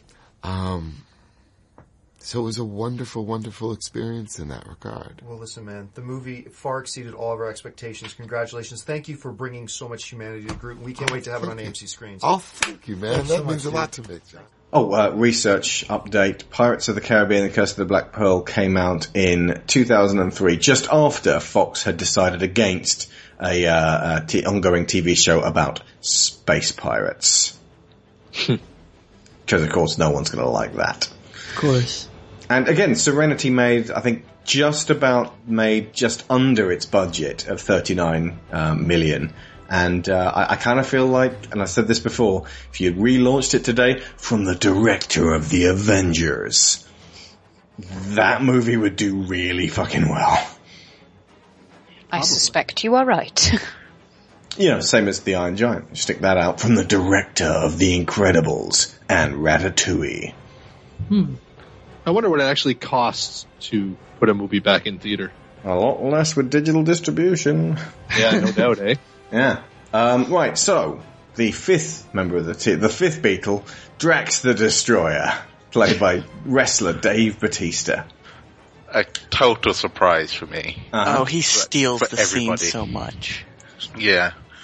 The the fact that he is he's this huge hulking creature who has such a he has a tragic backstory, but it's quite common throughout the universe. Thanos screwed you over, huh? Join the club. Literally, we have t-shirts. the fact that he cannot understand metal. He comes from a group of beings who don't get the subtleties of metaphors and similes. They're very literal. And the scene where, the scene where Peter has to convince him not to kill Gamora and the, the whole interplay between the other criminals in the room, P- Peter and Drax just trying to get through this, this message that if you stick with us, you can get to Ronan and you can kill him. But only if you stay with us and the whole, them trying to explain him in the most literal form is, it, it just adds to the humor of the whole film.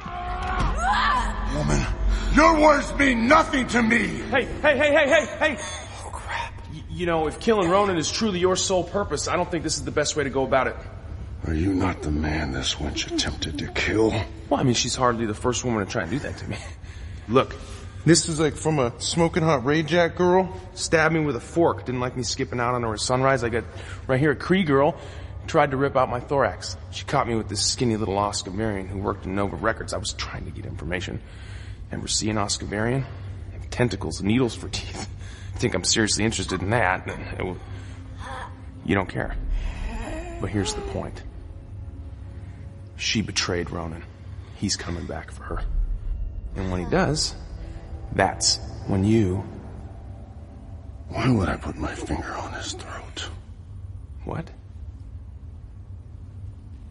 Oh, no, it's a symbol. This is, this is a symbol for you slicing his throat. I would not slice his throat. I would cut his head clean off. It's a general expression for you killing somebody. You've heard of this. You've seen this, right? You know what that is. Yeah. Yeah. Everyone knows. No, no. Further reading from the article on the psychology of Guardians of the Galaxy by Dr. Andrea Letamendi. Drax can only think logically about concrete events and has difficulty understanding abstract or hypothetical concepts. He's unable to grasp metaphors, sarcasm, and abstraction. Similar to persons with complex neurodevelopmental conditions or learning disabilities, which often include social and communication deficits, Drax responds to sensory aspects of his environment with unusual indifference.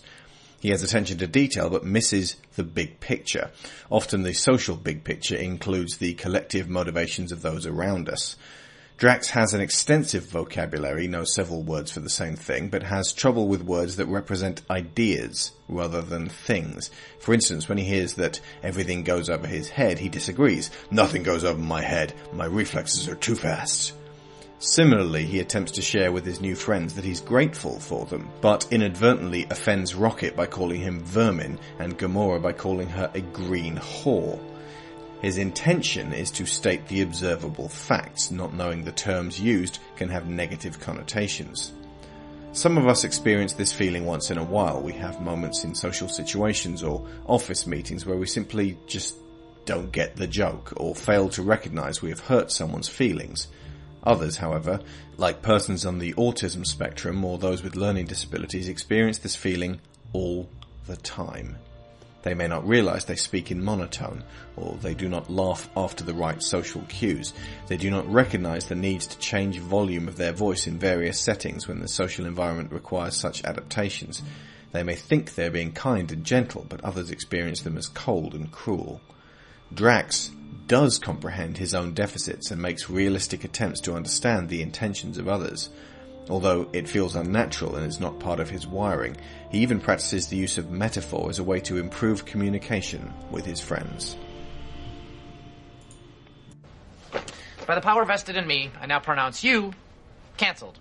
Oh, good. Yeah, Abed, cancel us. And while you're at it, why don't you take your cutesy I can't tell life from TV gimmick with you? You know, it's very season one. I can tell life from TV, Jeff. TV makes sense. It has structure, logic, rules, and likable leading men. In life, we have this. We have you. And that is such Yeah. a great callback in the end whenever Drax goes up against Korath. Yeah. Um, and just the whole finger to the throat means death. Metaphor. Apparently, uh, Dave Batista, when he found out he uh, got the role, uh, was close to tears with excitement, and uh, uh, just because obviously big fan of the Marvel stuff, and immediately took acting classes because he wanted to be at his absolute best. And uh, y- yeah, Well, this is one of the biggest breaks you can possibly get. I mean, it's a Marvel film. Yeah. Regardless of whether or not it would be good, you still are getting your name out there from at least like all the uh, pre-release coming out. Uh, not, another little bit of trivia. Um, there's actually supposed to be like a small little fight scene between um, Peter and uh, Drax, and both uh, Chris and uh, Batista got really into it. They spent low, they spent the all their time just rehearsing the choreography. Then they they came in and says, "Oh, we're we're not going to put that in the movie." so they they spent all that time like learning that choreography and just never got put in. Jeez.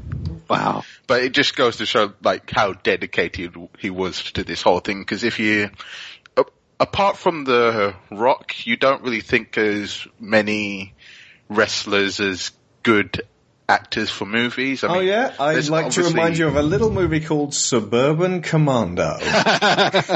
Hulk Hogan, oh yeah. The Hulkster. Carry on, Joe. I'm sorry. but you're right. No, there aren't many fantastic uh, wrestlers. Tyler Main, Yibi, warned. he, he had been trying to get out there. I mean, I don't know if anybody, any of you saw Riddick. Or not even that. he was Uh, totally in that. it sucked, but not because of him.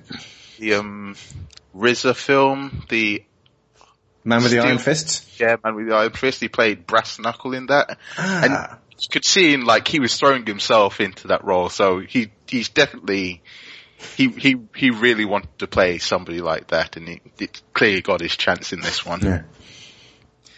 Uh, there was, I was thinking about it the other day about, you know, Dave Batista, like I never really saw him in a movie before.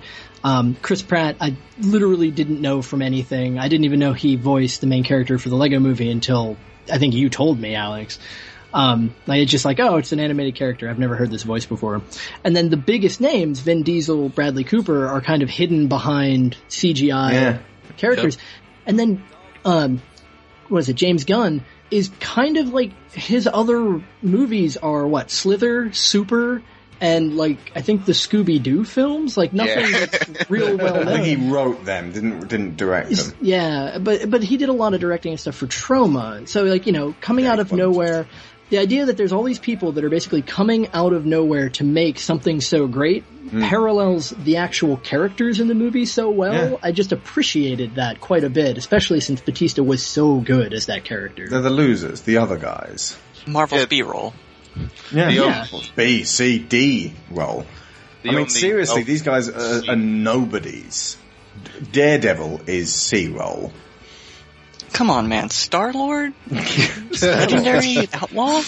ah, forget it. Batista was just he was he, you could tell that he was having a blast the whole time. Like there, there's when you're when you're watching an actor and you can just tell that they're actually having fun doing the role as well as acting. Like there's sometimes they're just chewing the scenes and that's fun too. He was not chewing the scenes, but he was still having a blast every single moment. Oh, the equivalent of the trench run in the movie whenever they crash into the ship and he's just laughing hysterically at everything. not, not even that, like, when they're all in the circle, turn, talk about their plan, he says, I, I thought, like he mentions about, we, we saved you. It says, we've already established that that was not really saving me. I'm sorry, I wasn't listening. Yeah, like he's- normally he's- someone would I feign ignorance, but he just says, oh, I wasn't listening.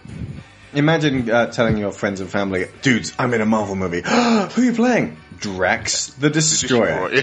in in what movie? Guardians of the Galaxy. What what what's that? Yeah, yeah, I, I don't know either, but uh, we're gonna know about it at some point. and and now we do. Now uh, everybody does. I, I, this is a triumph because, um, I mean, the, the, the, ca- to be able to make something like this come out of nowhere when uh, I wonder how much Green Lantern made. Hang on, Gr- That's a good uh, DC equivalent. Uh, so, some shitty review I read uh, said that it felt like Green Lantern, and I was like, um, "What fucking movie were you watching?" I, I can't. Did they literally just watch Green Lantern and just assumed they were the Guardians of the Galaxy? there is, I mean, this, there's a parallel with the. Um, it was it was more just the, the stylistic uh, blend of absolutely fuck all happening and just mu meaningless action, which was Green Lantern, which nobody else has seen when they watched Guardians of the Galaxy. Everyone else had a rollicking good time. Green Lantern made 219 million, so a lot less than Guardians of the Galaxy. That is with like the fourth most important DC character. That's how underachieving DC have been up to now with a similar premise. Let's face it, you know, it's uh, the, the way that Ryan Reynolds plays Hal Jordan. It's really not that different from Star Lord.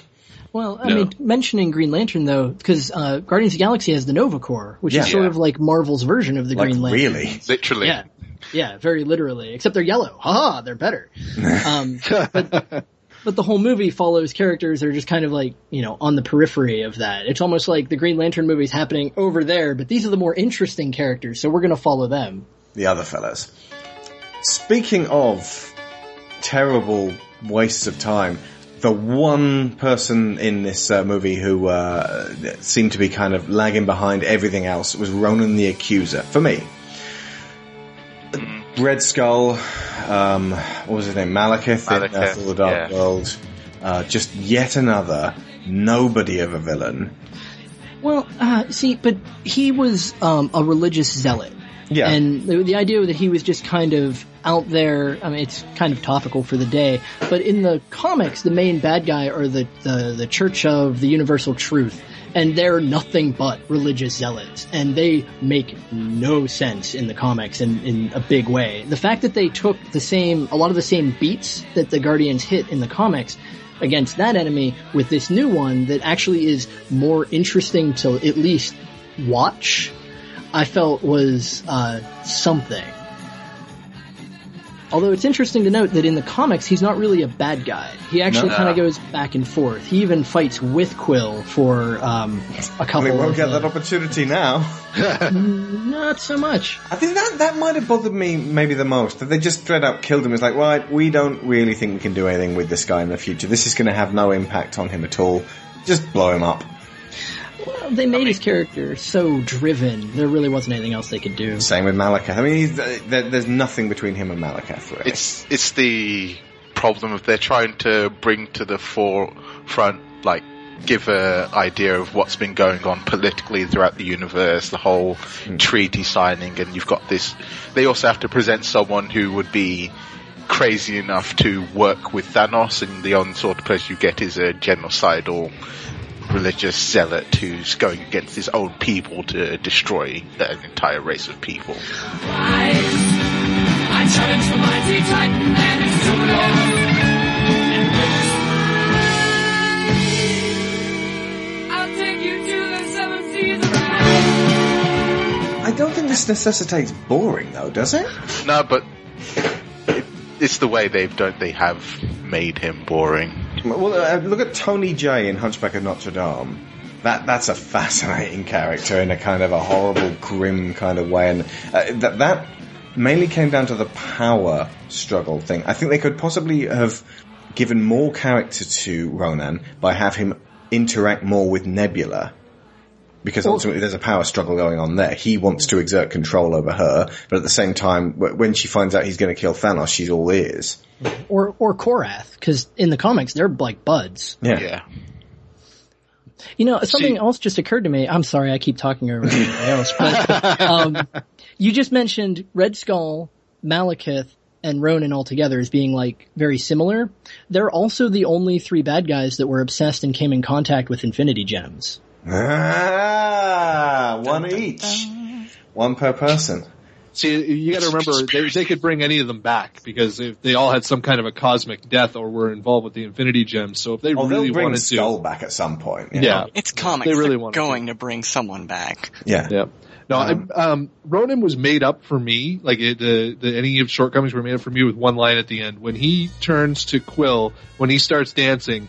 And I swear it's like they asked him to do the scene twice. They asked him to do the scene as Ronan the Accuser, and then I think he was just asked, no, no, now do the scene as, I'm sorry, what's the actor's name? Lee Pace. Just do it as now, Lee now, Pace. now do it as Lee Pace because he totally like the whole movie's all "Roar, I'm Trust the Ronan, stick." bro," and then Yeah. he, and then he starts dancing. He's, what are you doing? Like very, just completely his voice changes everything, and that was it. That that sold it for me because he was just, it was so perfectly delivered that, That- it, it worked for me. Uh, see, at that point I got excited because I was like, hang on, hang on.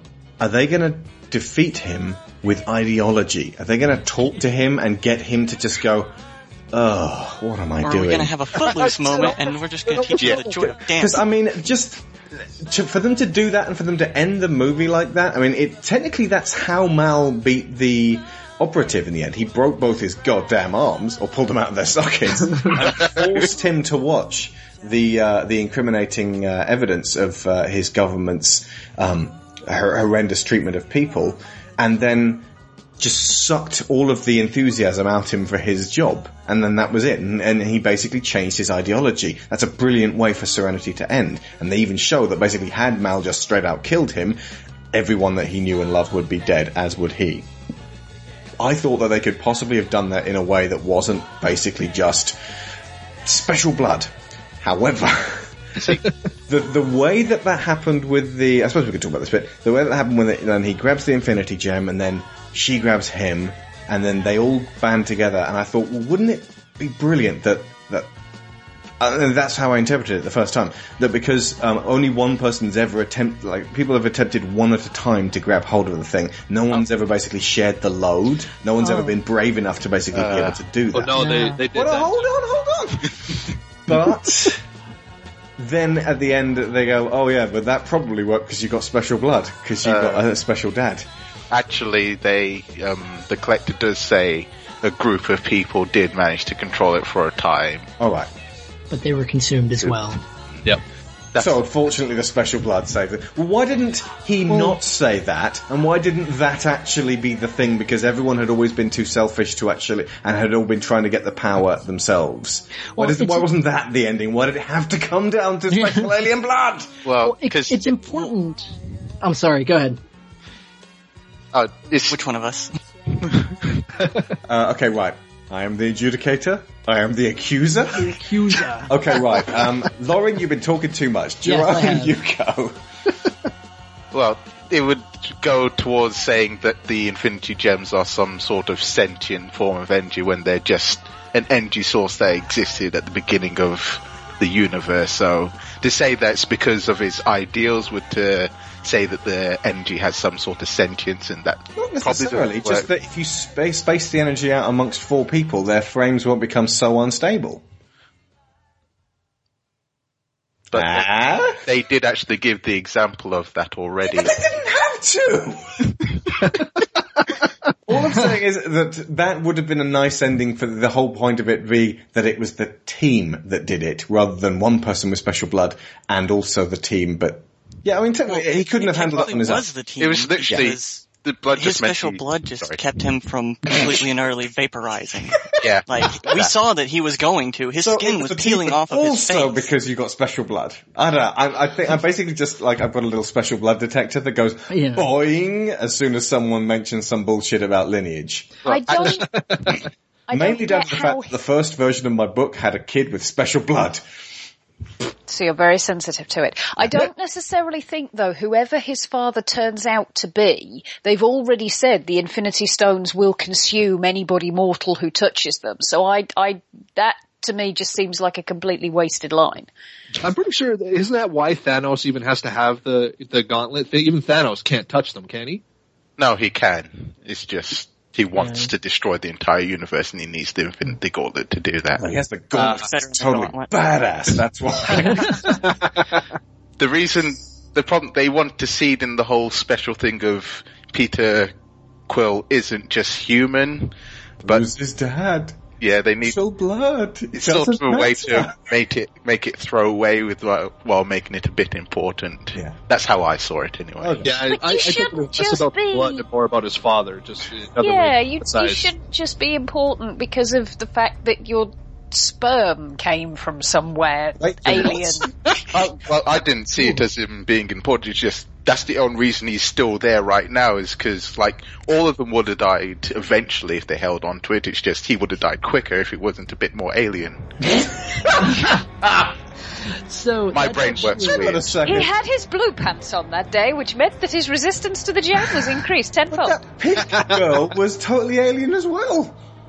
She was hundred percent alien. I mean, was, was she he of a, uh, uh, an She alien was race? special alien. Oh, for goodness!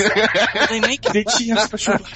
So I didn't interpret it that way at all. I'm Uh-huh. in the end. Whenever they say, "Oh, well, it looks like you actually have you're a hybrid," maybe that's why you held it for so long. I, I thought that was like a throwaway line setting up the next movie. I actually thought it was that scene where like the the stone's tearing him apart, and then when Gamora's reaching out and says, "Take my hand," and he looks at her, and like the whole scene changes for that brief moment, and it becomes his mother.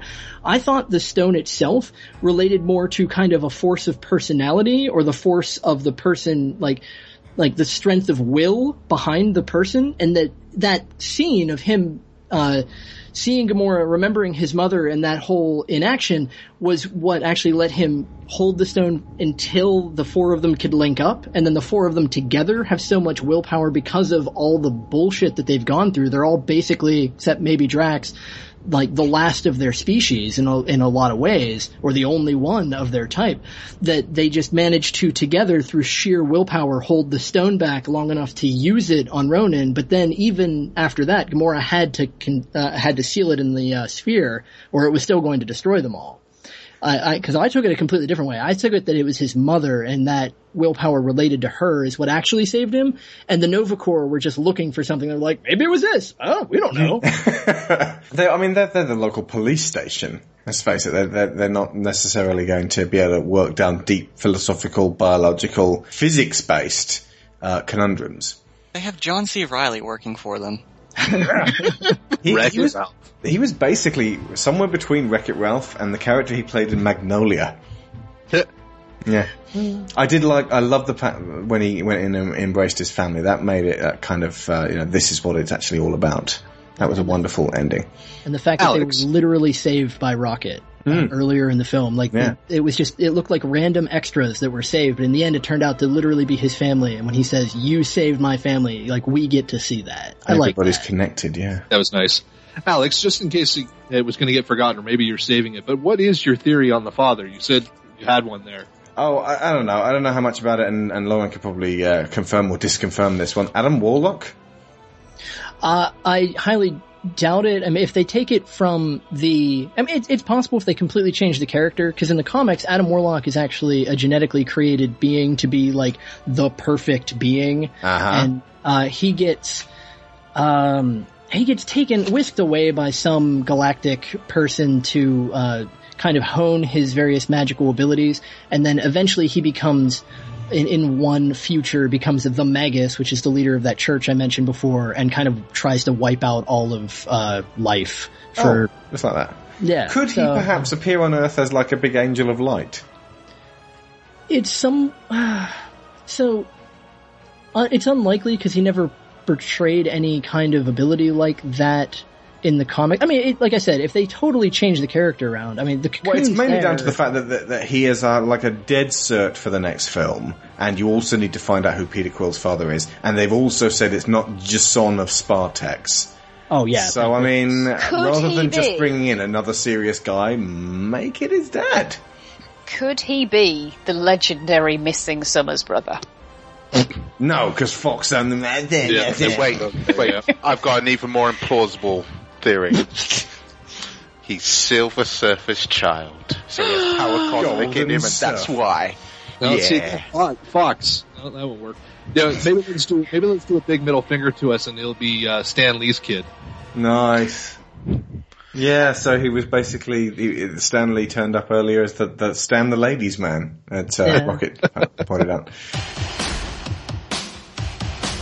I look around.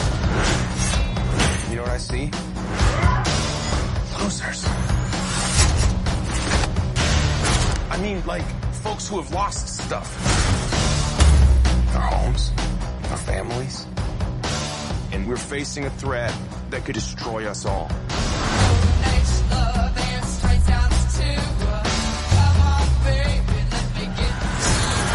If we're gonna save the galaxy, we're gonna have to do it together. Partners. Why would you want to save the galaxy? Because I'm one of the idiots who lives in it! Oh, what the hell? I don't got that long a lifespan anyway.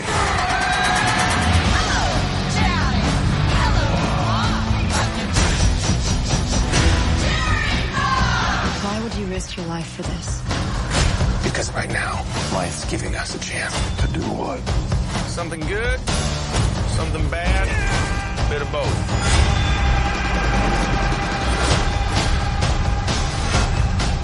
I will fight beside you.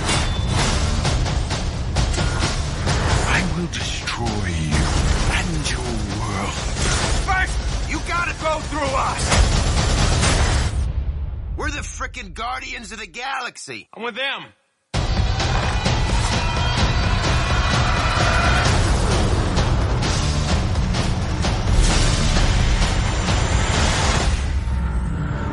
Have a plan. You've got a plan. I have part of a plan. What percentage of a plan? I don't know. 12%. 12%? That's a fake laugh. It's real. Totally fake. That is the most real, authentic, hysterical laugh of my entire life because that is not a plan. I am Groot. So what? It's better than 11%. What the hell does that have to do with anything? Thank you. Groot's the only one of you who has a clue. Oh.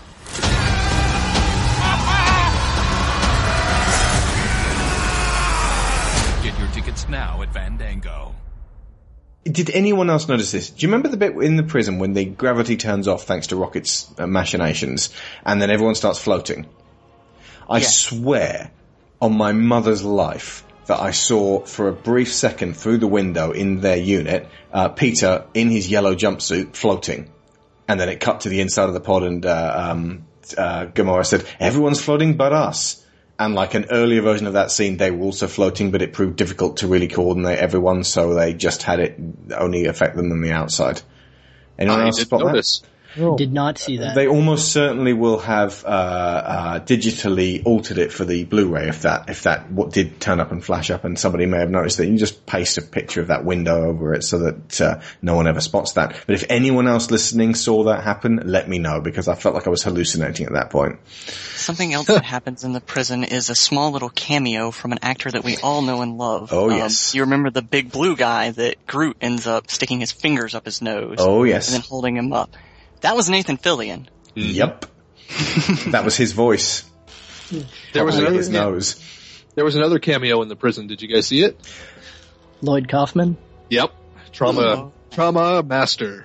Nice. He's been in almost every one of James Gunn's films that he did for Troma. He's uh, the older guy up on the railing right after uh, Quill takes like an apple to the head or whatever that was, uh, and it's panning across all the people yelling at Gamora. He's like the older guy, just like shouting. It's a space apple. While we're doing little things that we spotted, uh, the Milano, their their uh, ship, named after Alyssa Milano. Alyssa Milano, who was in Who's the Boss? Uh, Who's the Boss? Which was probably uh, young Peter Quill's favourite show at the time, but just before he left Earth, it was definitely James Gunn's favourite show. Um, I have to fill for, fill, fill my Hulk quota Uh-huh. because I always mention him in every one of these podcasts. The pink people are Sakarans, which is a reference to Planet Hulk. Yes. Ah, yes. Not wait, the pink people? No, the the Sakarans are the uh, force fighting for Ronan. Yeah, the sort of the withered-looking guys. Yeah, the Sakaran army that I call them paper people. Sakar. Also in the Korea, uh, the collector's gallery, uh, there's loads of little uh, things in, in there. There's a dark that- elf. you just spot- There is a dark elf played by anybody? Oh. Doug Jones. Oh, really? Sharon, did you notice him? I did not. He's in no, a cabinet I will next time. sad, But as is a Chitauri, so clearly they didn't get them all. Uh, He's the also, collector. also for the collector, there's the slug creatures from James Gunn's Slither. Correct, one of them. Uh, James Gunn's Slither also featured Greg Henry as uh, the asshole husband of Elizabeth Banks' character, and he was playing the grandfather of Peter at the beginning. He was also in that Firefly episode, The Train Job, where they stole the medicine and then gave it back. ah, I knew He I was sheriff. recognised him from somewhere.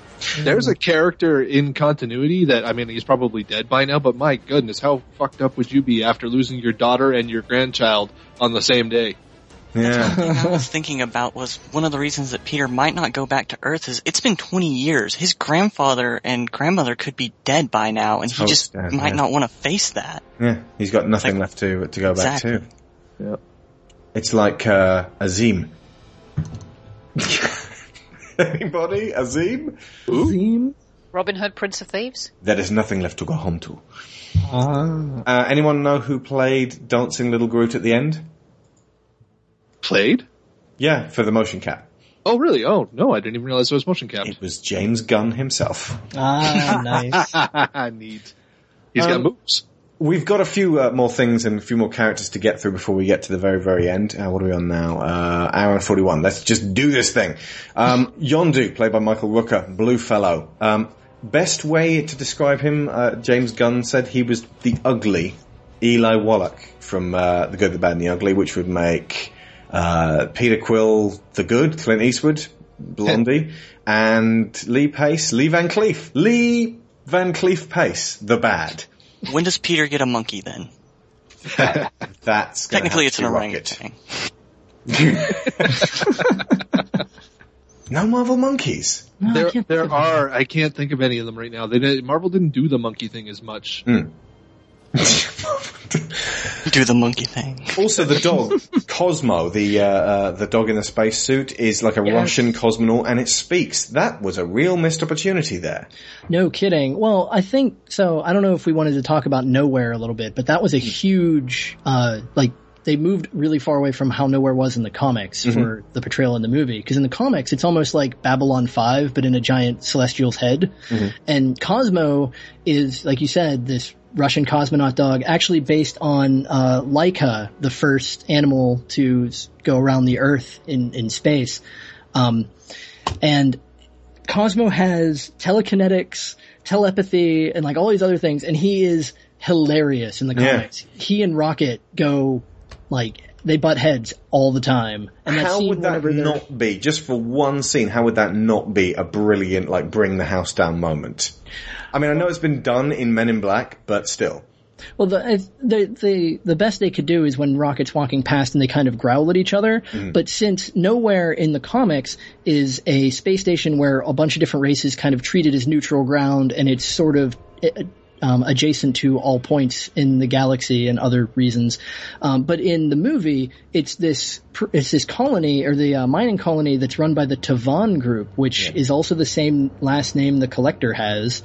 Uh, so it's run by a different organization. It has a whole different feel to it. So like, the, I think it would stand out in a weird way if Cosmo was like the chief of security of this like, um, weird black market He mining could be colony. for the next one. They may go back to Knowhere to talk to the collector because they've got to somehow characterize the collector more than just being an exposition dump like it was in this one. uh, but uh, yeah, Cosmo could turn up. Almost certainly should turn up in the second one and go, "Yes, you are back. Let me make you my guests." Could have could have just been go, straight Did that up. dog just talk? Yeah, I mean, I've been straight up budget in this one. maybe. Maybe. I mean, they they with everything they spent on on Rocket and uh, Groot and the surprise at the end. Um, you know, ma- making the dog talk. I mean, it would seem like little in, in comparison, but it, that might have been it. That okay, we'll put him in.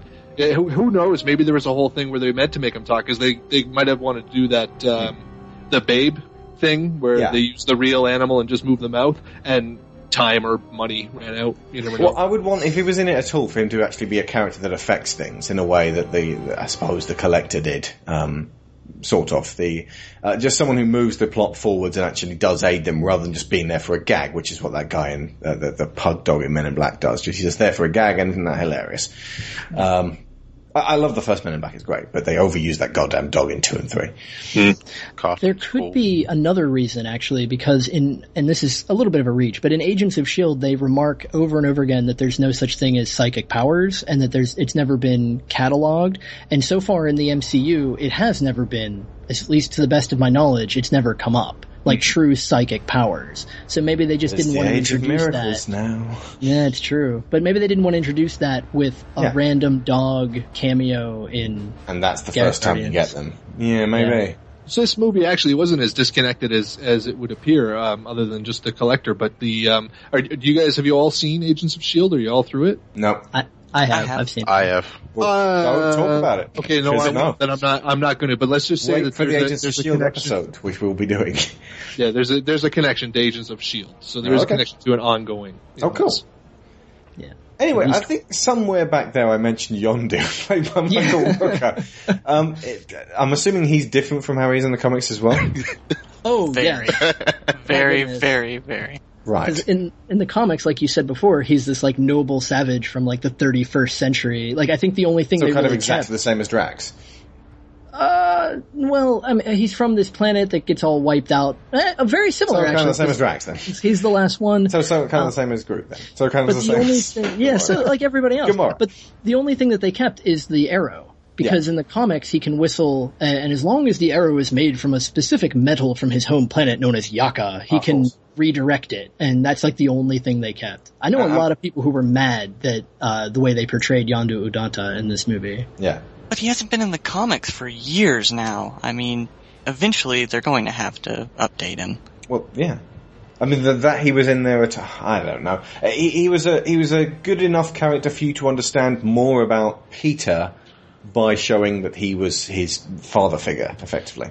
Yeah, I, I like how he has this, in his own mind, he's this noble person who took this child and took him under his wing, completely forgetting the fact that he picked him up to, for his crew to eat him. Yeah. No, no, no, he no. mentions He that was repeatedly using. he it- was hired to steal Peter from Earth by his father. Yeah, Oh, was yeah, cargo. was it, yes. Yeah, that's what they say after. Yeah. Shut the Ah, that guy was an asshole. the jackass. That's it. and I, I do like his little set piece where he's standing in the field against uh, Ronan's army, and you get to actually you can see why everybody's scared of him and his little arrow thing because it, it doesn't seem as menacing uh, 'Cause throughout everyone's the got movie. laser guns, yeah, you know. But when you actually see what, what it can do, it it, it does. Can I sidebar a little bit and talk about how, like, the character design here? Because Mm-hmm. one thing about the implants that they have in this movie is they do not look glorified at all. They look No. incredibly painful. Yeah. He has a gigantic piece of metal sticking from the top of his head. And talking about Nebula, she, in her scene, whenever she's completely and utterly dismantled, Oh. snaps back together so painfully, like her body just Yeah. Shifts and Gamora when they scan over her body shows that one of her legs, like from the knee to the shin, is actually missing the bone within it. And those little ridges on her face are actually implanted plates. And you've got the um, uh, the cuts, and um, I'm assuming that they're attachment points of some kind in uh, Rocket's back as well that you only see very briefly at one point. But the implication is that it's it if it's not painful for him now, it has been at some point in the past. And there's not hair around it either, which means that he's probably been scratching at that. Mm. It can't be comfortable for him. They it's all def- scar tissue.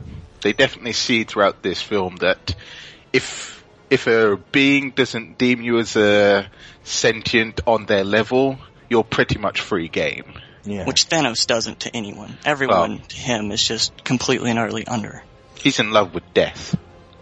Literally. Quite literally. Yeah.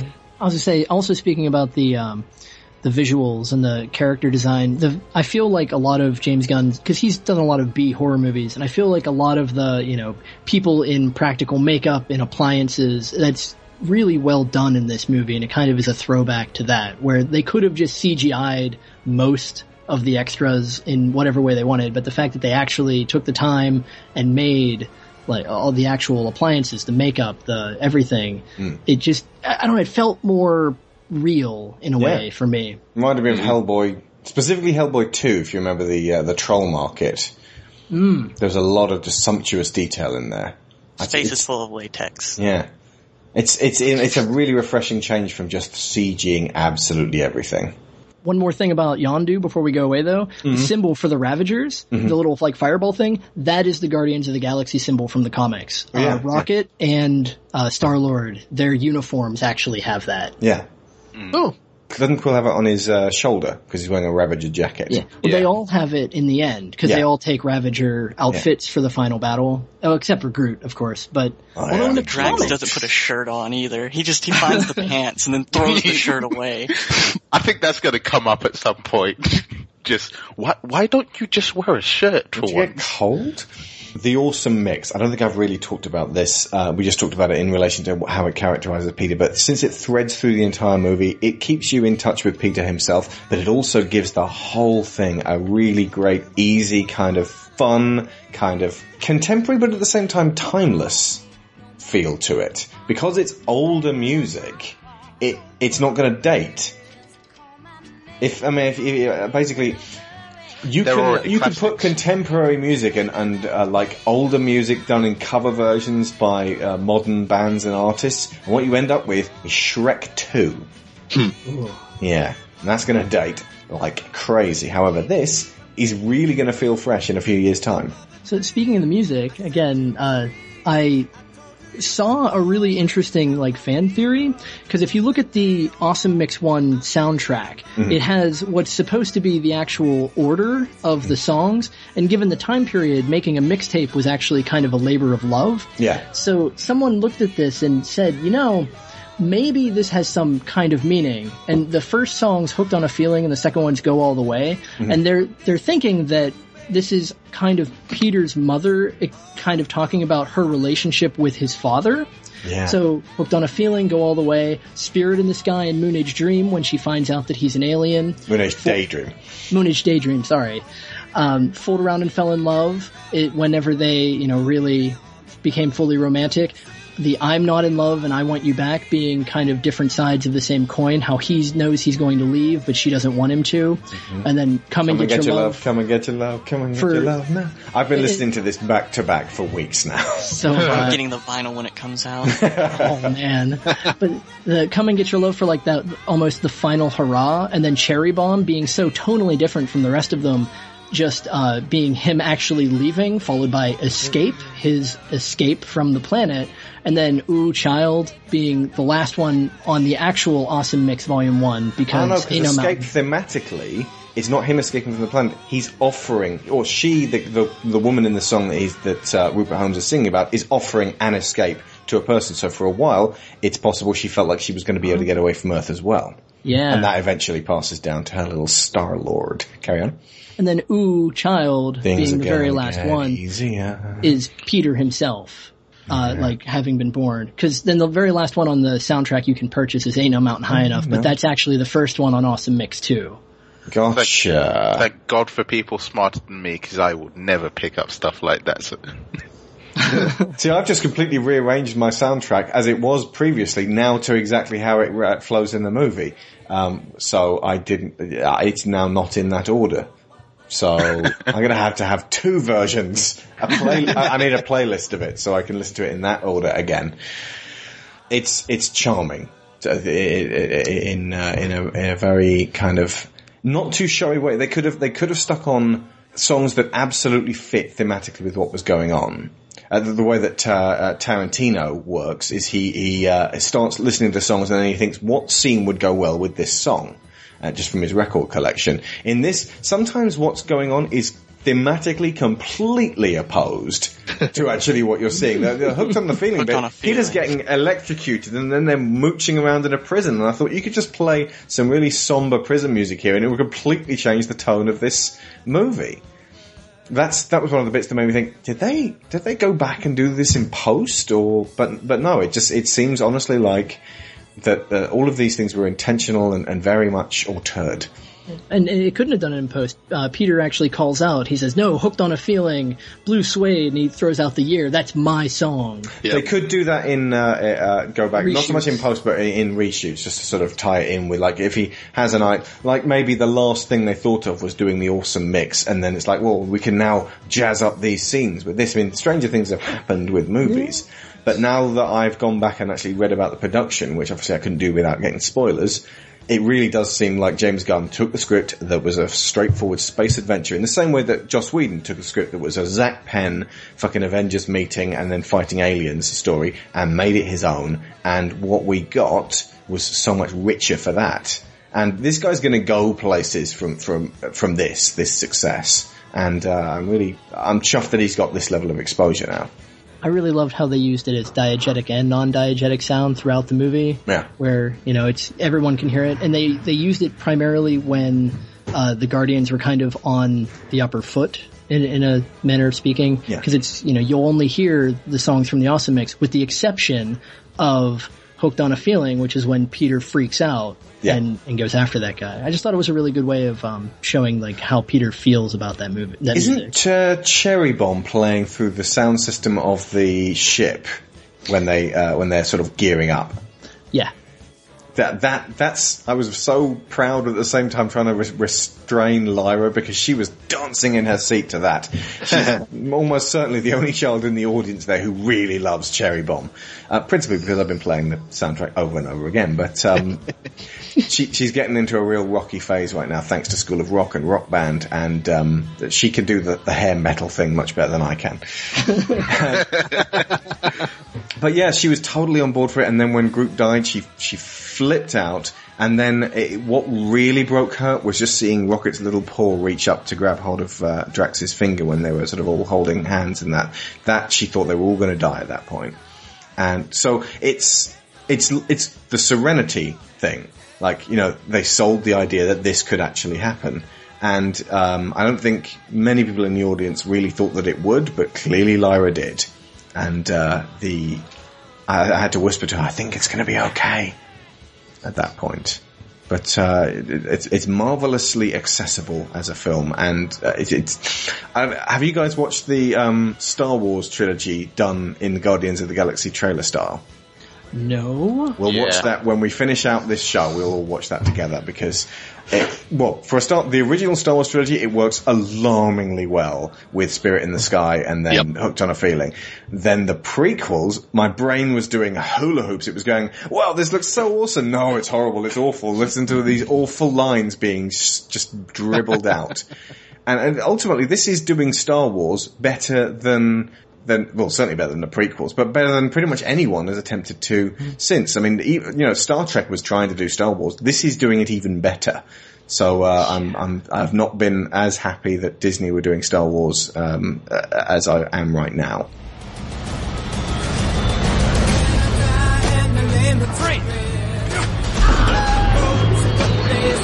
Look at the size of that thing.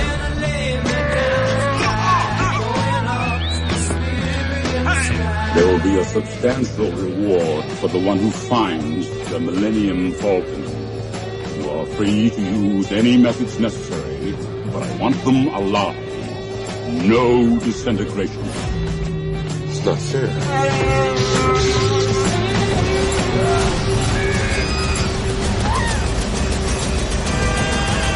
Got something jammed in here real good. Were you on a Star Cruiser? What is that?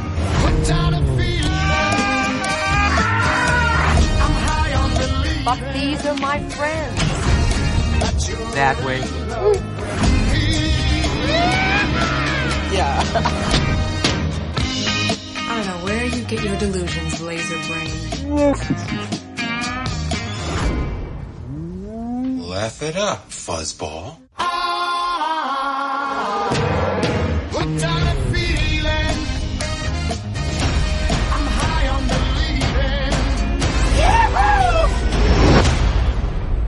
Okay, just a few more characters to do, and I think we are out of here. Nebula. Felt sorry for her. Definitely want to see her again. Um, she's Yeah. clearly had a terrible life. And uh, Karen Gillan from Doctor Who. Never really watched that. Doctor's Doctor Who. Now a little bit more engaged. Anybody? Yeah, the, they portrayed her fantastically. Literally, you can tell that her and Gamora, like, they've seen the same sights, they've had a similar situation, and the level of camaraderie you sort of get from the fact that she says, out of all, all of our, um, brothers and sisters, I hated you the least. Mhm. and their, their whole fight was like, I was on the edge of my seat, like, who's gonna win? I, I honestly thought they could maybe lose one of the Guardians. Mm. Um, Yeah, that's the thing. Yeah, in a permanent way. And uh, I have heard people complain about the Groot death being very similar to a lot of other Marvel deaths in that they either uh, reverse it immediately or after a while. But I think this is this comes back to what we said during the Iron Giant. This comes back to uh, uh, to many situations where the the death is not just about um, the the actual act itself or the sacrifice itself, as uh, the uh, what it means to everybody else, how that affects them, what they do afterwards, and uh, and and what it how it affects the person who's actually giving if they don't have to spend the rest of their life dead. I'm not. I don't know. Maybe maybe because uh, I'm too much into the the comic scene, but um, Groot's death never felt like a threat to me. Not not because comic deaths, but because he's a, plant. tree. Yeah, he's a plant. Like I, never, I did have a similar feeling. Yeah, yeah. Yeah, and it's I was it's bawling. I'm sorry, I, I didn't too. know. I, I mean, I know that he's a tree and he's a symbol of life, but at the same time, whenever that happened, it's like just tears pouring down my face. Yeah. I felt really bad for Rocket. They they played up Rocket's emotional mm. response to it really well, but I still I was stuck on, you know, the fiction and D and D and comics. It's a tree. If you've got a piece that's got enough meat in it, you're fine.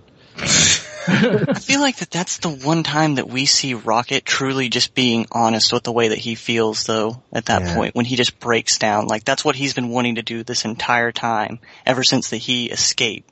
It's like and now he's just losing his best friend and the one person that did level him out. It's just all coming out at that point. Yeah. It's just like Alex said, it's not the fact that the character died or whether they stay dead, it's the a way it affects everybody around them. Yeah. Exactly. Yeah. This this next bit's kind of sad and will most likely leave my audience reflective. Djimon Hounsou, who played Korath, the uh, "Who are you?" Star Lord, the guy at the beginning, who also we is the second time we've seen him in the cinema this week because we also saw uh, How to Train Your Dragon two, uh, where he plays a villain in that. He's playing a villain in this. Um, he's a Kree ally to Ronan, who is a feared intergalactic bounty hunter. As to why he took the role, Han- Hounsou said, "I have a four-year-old son who loves superheroes, from Spider-Man to Iron Man to Batman. Oh yeah. He's got all the costumes, and one day he looks at me and says, Dad, I want to be light skinned so I could be Spider-Man. Oh. Spider-Man has light skin. That was sort of a shock. That's why I'm excited to be part of the Marvel Universe so I could hopefully provide that diversity in the role of the superhero. Right. Now obviously if you've seen the film, you know that Korath is not a superhero. He's not someone that you want to be and not someone that kids will, will like. And so Djimon has kind of done this for nothing. But on the other side, his son gets to see him kick ass on screen. But then again, he's been able to kick ass on screen many, many times, just not necessarily in Marvel movies. On the upside, oh, I uh, went through and checked out some of the best Marvel and DC superheroes who are black uh, include Blade, Storm in the X-Men, War Machine in Iron Man 2 and 3, Falcon and Nick Fury in Captain America: The Winter Soldier. They almost got two black guys on the on the poster. Uh, Johnny Storm in the new Fantastic Four, Luke Cage in the Defenders TV show, and this is one that's obviously going to affect Djimon Hounsou's son the most if he can get to read um, Miles Morales Ultimate Spider-Man number two. In case you missed this in the Spider-Man shows, Miles Morales is a black Hispanic teenage boy who takes on the mantle of Ultimate Spider-Man after Peter Parker gets taken out of the picture. He's a character I want to see embraced by the public and frankly, once Sony have had their fun with that franchise, I'd like to see Miles, not Peter, on our screens for the foreseeable future in the Marvel Cinematic Universe. There are many reasons why, and young Hounsou's situation is a big one. Are we ever going to see a Black Panther movie? Yeah. That was the next one on my list. Very vast potential for a Black Panther movie. I really want to see that. Frankly, Djimon Hounsou would be a great Black Panther. What I'm Oh, yeah. what, what I'm hoping for is in the um, Justice League, like Batman vs Superman. I want John Stewart as Yeah. Green Lantern. That is my Green Lantern. Like I didn't know Green John Lantern Stewart was a wasn't great black. Green Lantern. Yeah. I, I literally, I was surprised when I found out that Hal Jordan was the original Green Lantern because I grew up with Justice League Unlimited. He's or the Justice League. He was the only Green Lantern Alan I knew Scott as well. was the original Green Lantern, but yeah, both um, wide-ass J. Crew models. So yeah, when I found out that um, Green Lantern was normally a white guy, I was actually quite surprised. Yeah. That was a conscious decision when they were making the Justice League. They were like, right, we can't just have a bunch of white guys. Uh, also, Cyborg. So speaking of Black Panther real quick, didn't they kind of have an Easter egg in, was it Iron Man 2 when he's sitting there talking to Nick Fury and there's a wall with all the points of interest and one of them's Thor and one of them's, uh, like another character, one of them's Hulk, but there's one point that is in the part of Africa that Black Panther's tribe that made the vibranium for Yeah. Captain America's shield comes from. So it was kind of like a little Easter egg that they could bring back. Yeah, I don't think they labeled it as Wakanda, but I think you're right. In recent uh, events within the comics, Falcon has actually taken up the mantle of Captain America. Yeah. So Yeah. while we have Bucky in league to play Captain after uh, Evans gets out, maybe, just maybe, we'll have ourselves a Black Captain America. Because let's face it, the Falcon has been there for a long time with Cap, and he deserves it. Much as I love um, uh, the, the Winter Soldier and um, oh, what's his name, Sebastian Stan, uh, and him taking up the mantle of, of Cap would actually be a, a nice uh, symbolic idea. I also really liked Falcon. Oh yeah. No, if Marvel is smart, that's exactly what they're going to do. In fact, there's even a bonus to doing that outside of uh, you know the the better race representation is uh, you you keep the Winter Soldier the Winter Soldier, and you've got a whole new franchise Yeah. as opposed to uh, going that road. I don't I don't know that Falcon. I, maybe Falcon can carry a franchise. I honestly don't know enough about the character, but making Falcon Captain America is a great way to continue that. And then you've got Winter Soldier to go and do Winter Soldier movies. Anthony Mackie, who played him, uh, was uh, was Falcon. He'd have to go through some sort of physical. Well, he'd have to be made super, wouldn't he? He's just a regular guy at the moment with a special backpack. Give him special blood. He's not. Super, he's not super in the comics, is he? I thought it was. I thought it was equipment in the comics too. Yeah. Oh.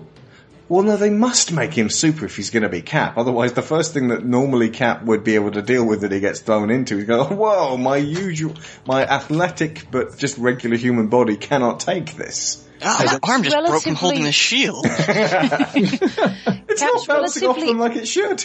He's Well, he- he- relatively unsuper compared to the people around him though. That's, that's part of the point of how his character's developed is that he gets very quickly out of his depth once you throw him in with the Avengers. Does nobody know how they're doing it right now? I, I don't. I just know that he is captain right now. How are they? How are they dealing with it? Falcon, Yes.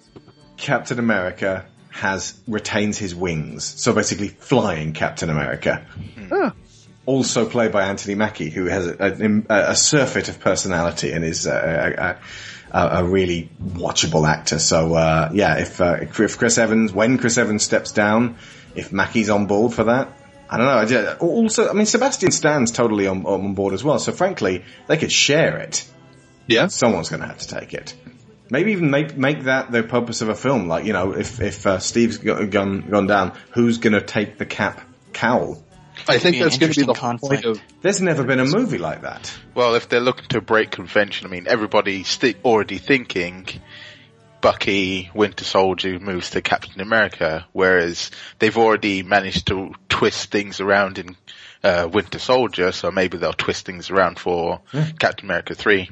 I will I will research it while you guys talk about the collector, Benicio del Toro. Do your best. Well, uh, I thought what was really interesting is his assistant. Uh, I don't remember her name. I think sh- I think that's played by his daughter. I think that's actually Del Toro's daughter that plays Oh. her, which I thought was pretty interesting. That's that gets kind of creepy because my understanding is the character that she played he marries in the comics. Oh. I- uh, all I know about him from the comics is that he's some kind of member of like a loose group of immortals that if they get too bored, they die. So they become obsessed with something. So, Yeah, that's literally his concept. Isn't Yeah. that just vampires? Wasn't Carina Michael Korvac's wife? Maybe there was somebody. And I is thought Korvac Michael Toro. Korvac the same character as Korvac? Lauren. Hold on, I'm looking. Comic continuity. Did eh? Del Toro, after that ridiculous um, pat- um, little performance at the end of Thor: The Dark World, I was like, right, this is going to be good. And he turns up, waggles his hands, lowers his eyes, gives a bit of exposition, and then there's an explosion. And I was like, that was it. That was it. Yeah, it was a quite disappointing. He was just pure exposition. Yeah. I'm a warrior and an assassin. I do not dance. Really? Well, on my planet, there's a legend about people like you. It's called Footloose. And in it, a great hero named Kevin Bacon. He teaches an entire city full of people with sticks up their butts that dancing, well, it's the greatest thing there is.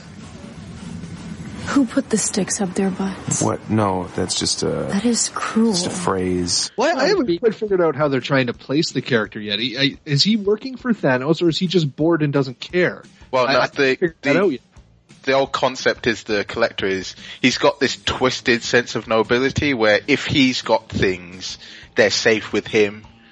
So he's literally looking to collect the Infinity Stones to protect them, but also for his own desire to own them. This belongs in a museum. Yeah. That's literally the collector. Like he's all about owning unique things and keeping the most dangerous things away from the universe while making sure that he's the one who owns it. Uh, see, I thought that was okay. That's why I was confused because the end of Thor two, he's he says that's that's two or whatever. I can't remember exactly, but he, he it sounds like he's collecting them for a higher purpose. And then in this one, he seems they, there seems to be no connection between him and Thanos. So that, that was. Oh, um, just Maybe to double he's check. privy to Thanos' plan, and that's Yeah. why he's trying to grab a hold of them. So I, fi- I found it out. Uh, I I had my wires crossed a little bit. Carina is actually the collector's daughter. The actress is not Del Toro's daughter. I knew there was something with it, but So he didn't marry his daughter. That's good to know. Yeah, Yes. I, I read that wrong. He married somebody else in the comics in the movie. I can't. The the Nova Corps also turn up in uh, in this, and I, I explained this to Lyra as but them basically being the Green Lantern Corps. Um, we didn't really get to find out much about them. I suspect Nova will turn up in um, the next one. Nova folks would be the Green Lantern of our Earth, I suppose. So like he's our Nova Yeah. Corps guy, right? Richard Reed. Richard Reed, the shoe bomber. Whoa! I hope not. um, actually, John C. Reilly plays Rhomann Dey, who is the guy who gives Richard Reed the Nova Force powers in the comics. So Richard Ryder. Is it Richard Ryder? Why Yeah, do I have Richard Reed was the shoe bomber. Where did I get that from? I'm thinking of Reed Richards. Franklin Reed? Maybe. I will say in the um in the,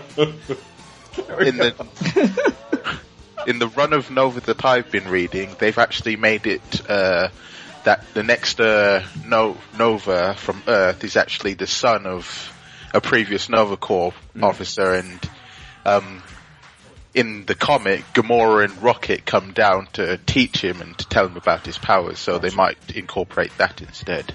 When you say powers, they weren't really shown as having powers in this. They just flew spaceships. I mean, I mean like the suit and everything. Yeah, no, I know, but that they they didn't show that off at all. You'd almost imagine that if all of the Nova Corps were going up against that ship, then there would have been something a lot more like I don't know, the Green Lantern Corps going up against a giant ship.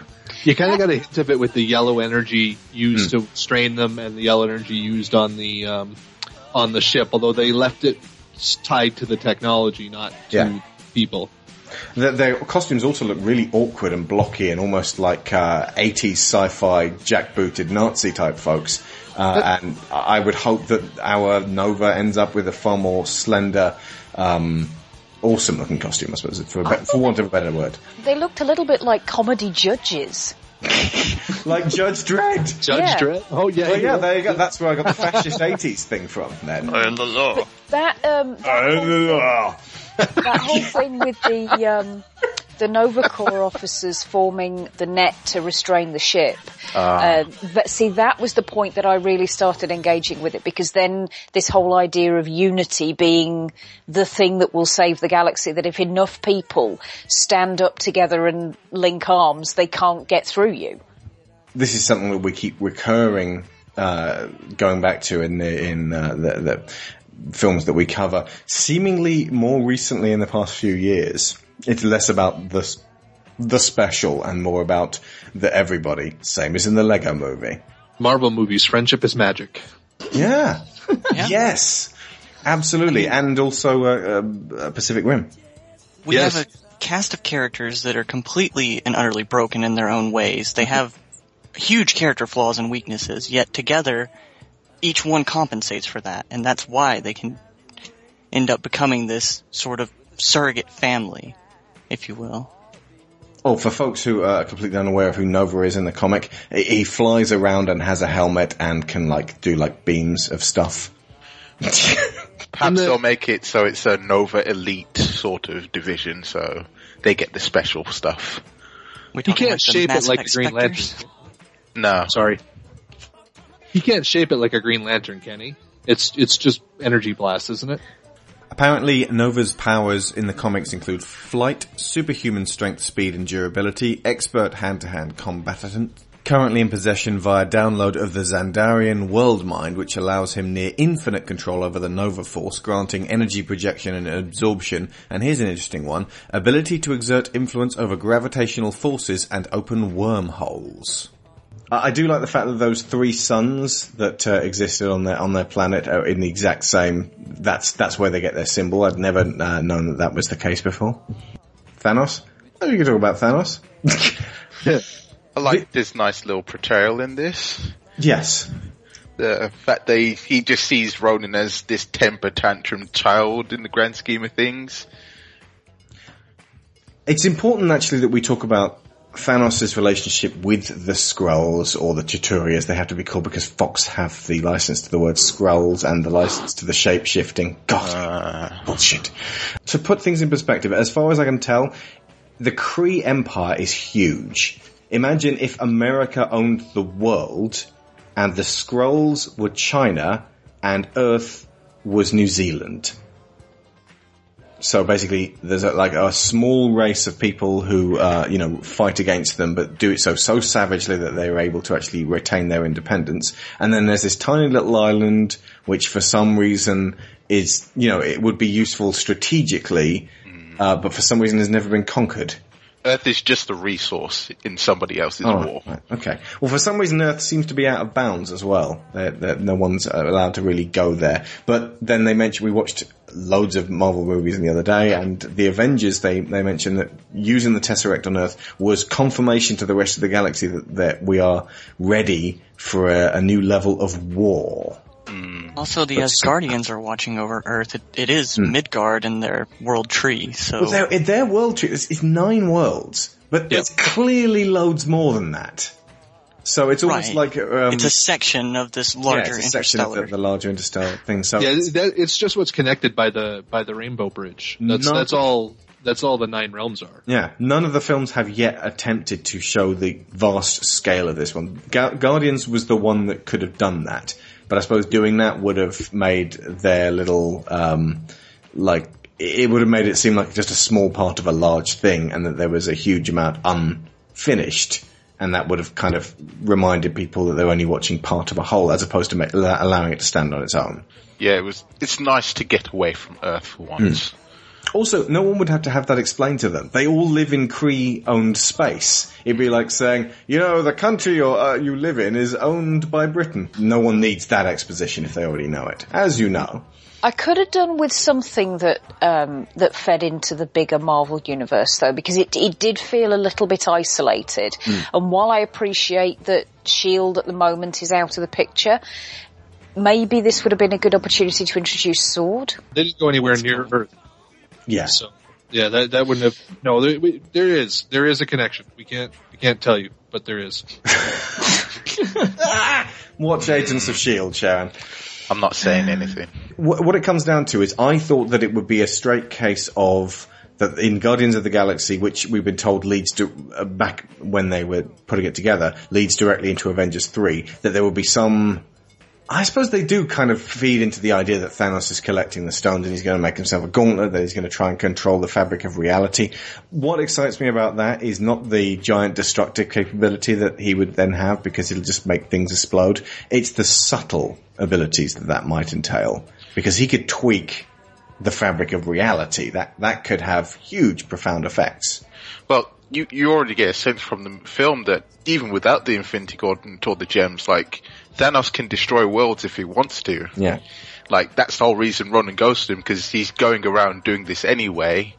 So it's it's the implication that there's an even greater threat that isn't just pure dis- just simple destruction. Yeah. So it was it was great to see him. I, I can't say I was underwhelmed. I kind of wanted more of him, or maybe even less of him, if that makes any sense. It was almost like, and here's Thanos. Oh, okay. I was just going to say it might have been better if they'd left him to the monitors. Yeah. Or maybe just at the very end have him turn around and say, I will Scatter your blood across the stars. to someone else. I don't know. It was just, but then again, I suppose that's just the end of Avengers as well. I don't know. It, it, I'm not complaining. It was great seeing him, and Josh Brolin uh, does a really powerful voice, which is exactly what was needed. And I love the fact that it's such a small, insignificant little thing, but I love the fact that he sits back and smiles and just Mm. turns around and says, "Oh, that was just a nice little encounter," because that's just Thanos. He has no concept of fear or anything. Although he, he to. He is a bit the emperor. Everything is proceeding as I have foreseen it. Oh, when Ronan kills his uh, little Skrull helper. Yeah, that was the just guy who was so threatening in the Avengers. It's just like, no, I smack you in the face and turn his head around backwards. The vizier. But Carry you on. see that Thanos is he is angry, but it's not because that he killed one of his lackeys. It's because he killed one of his tools. Yeah. And I'm gonna have to get a new one now. Yeah. exactly. That's the that's the exact same thought they has with Gamora. It's like, oh, you've you've messed up one of my other toys. Now I'm gonna have to try and get a new one that is just as good as her. There's only one call. Henchman agent. Hello, henchman agent. Mr. Thanos, it's been a while since we last spoke. No, same as I said last time, I've had a bit of trouble tracking down any more armies of Chitauri warriors for you. Ever since New York, they've gone a bit uh, extinct. Very extinct. I could only find one, and the collector wouldn't sell him. You only need one then?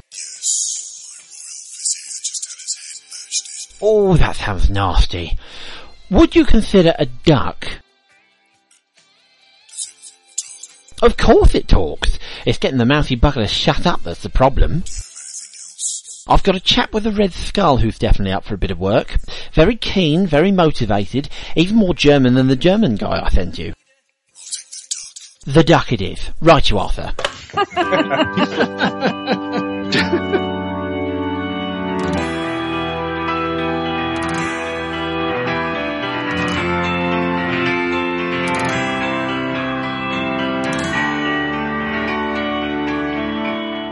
Two things at the end then. Um, the Howard the Duck cameo, uh, ballsy. I suppose that their, their target audience um, are, are going to. Uh, most people would go, "Who's that? What's that?" And the, um, the the people who were savvy, and there was a large amount who stayed behind this time, as opposed to say Thor: The Dark World, where only like two people stayed behind. Um, went, uh, what's that? Oh, in my theater it was like that. I kept hearing, who? What? And I just shouted, oh, come on, it's, Howard, the, Duck! Uh, you would think the movie was was infamous enough. You would think that, that enough people would know. Oh, that was a terrible movie. What's he doing there? Even if they don't know it's Marvel, it almost should have been like a revelation. Oh, that thing was Marvel. no, like I've I've got to say, like Howard the Duck is obscure. Like I'm I barely know what it is personally. He's like the it's only only fan- from that, like- he's the it's only only from ever people to the Baloneyverse. It's only from like like people doing series on the internet about obscure stuff that I know about Howard the Duck. Yeah. Like most people in my cinema is like, what? What? So he's so obscure that he never gets mentioned unless you're specifically talking about obscure characters. Yeah. Yeah, basically. Yeah. I, I think it was just a victory dance. I, I, I think it was just a way for them to say, you know, look, uh, I, I, th- th- here's the thing, like, I don't think this is the intention at all, but what this proved to me is that I would now line up for a Howard the Duck movie. Oh.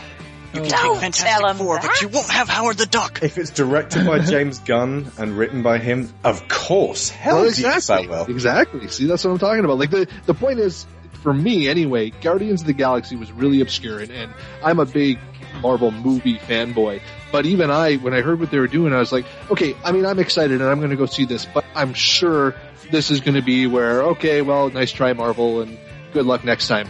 After watching it and then watching the Howard the Duck cameo, I'm like, you know what? They say they're doing a Howard the Duck movie. I'm now genuinely excited. I'm not, you know, passively or, or uh, restraining anything. Yep, I will go and see uh, Howard the Duck in continuity Marvel movie. Yes, please. My advice would be to watch um MovieBob's uh, big picture on what was on at the end of the Guardian of the Galaxy because he goes into explanation of like Howard Duck's actual history and sort of Yes. why he's there as a cameo. If you look at Yeah, that's a good one. If you look in the chat window, there is a crossover potential here for Howard with She-Hulk. Nice. She-Hulk. I suppose we finish on the awesome mix volume tr- two, which is a really nice way of making of ending on an emotional note. I think pretty much everyone had worked out what was probably in this tape-sized box, but it was eh, kind of wonderful having that confirmed.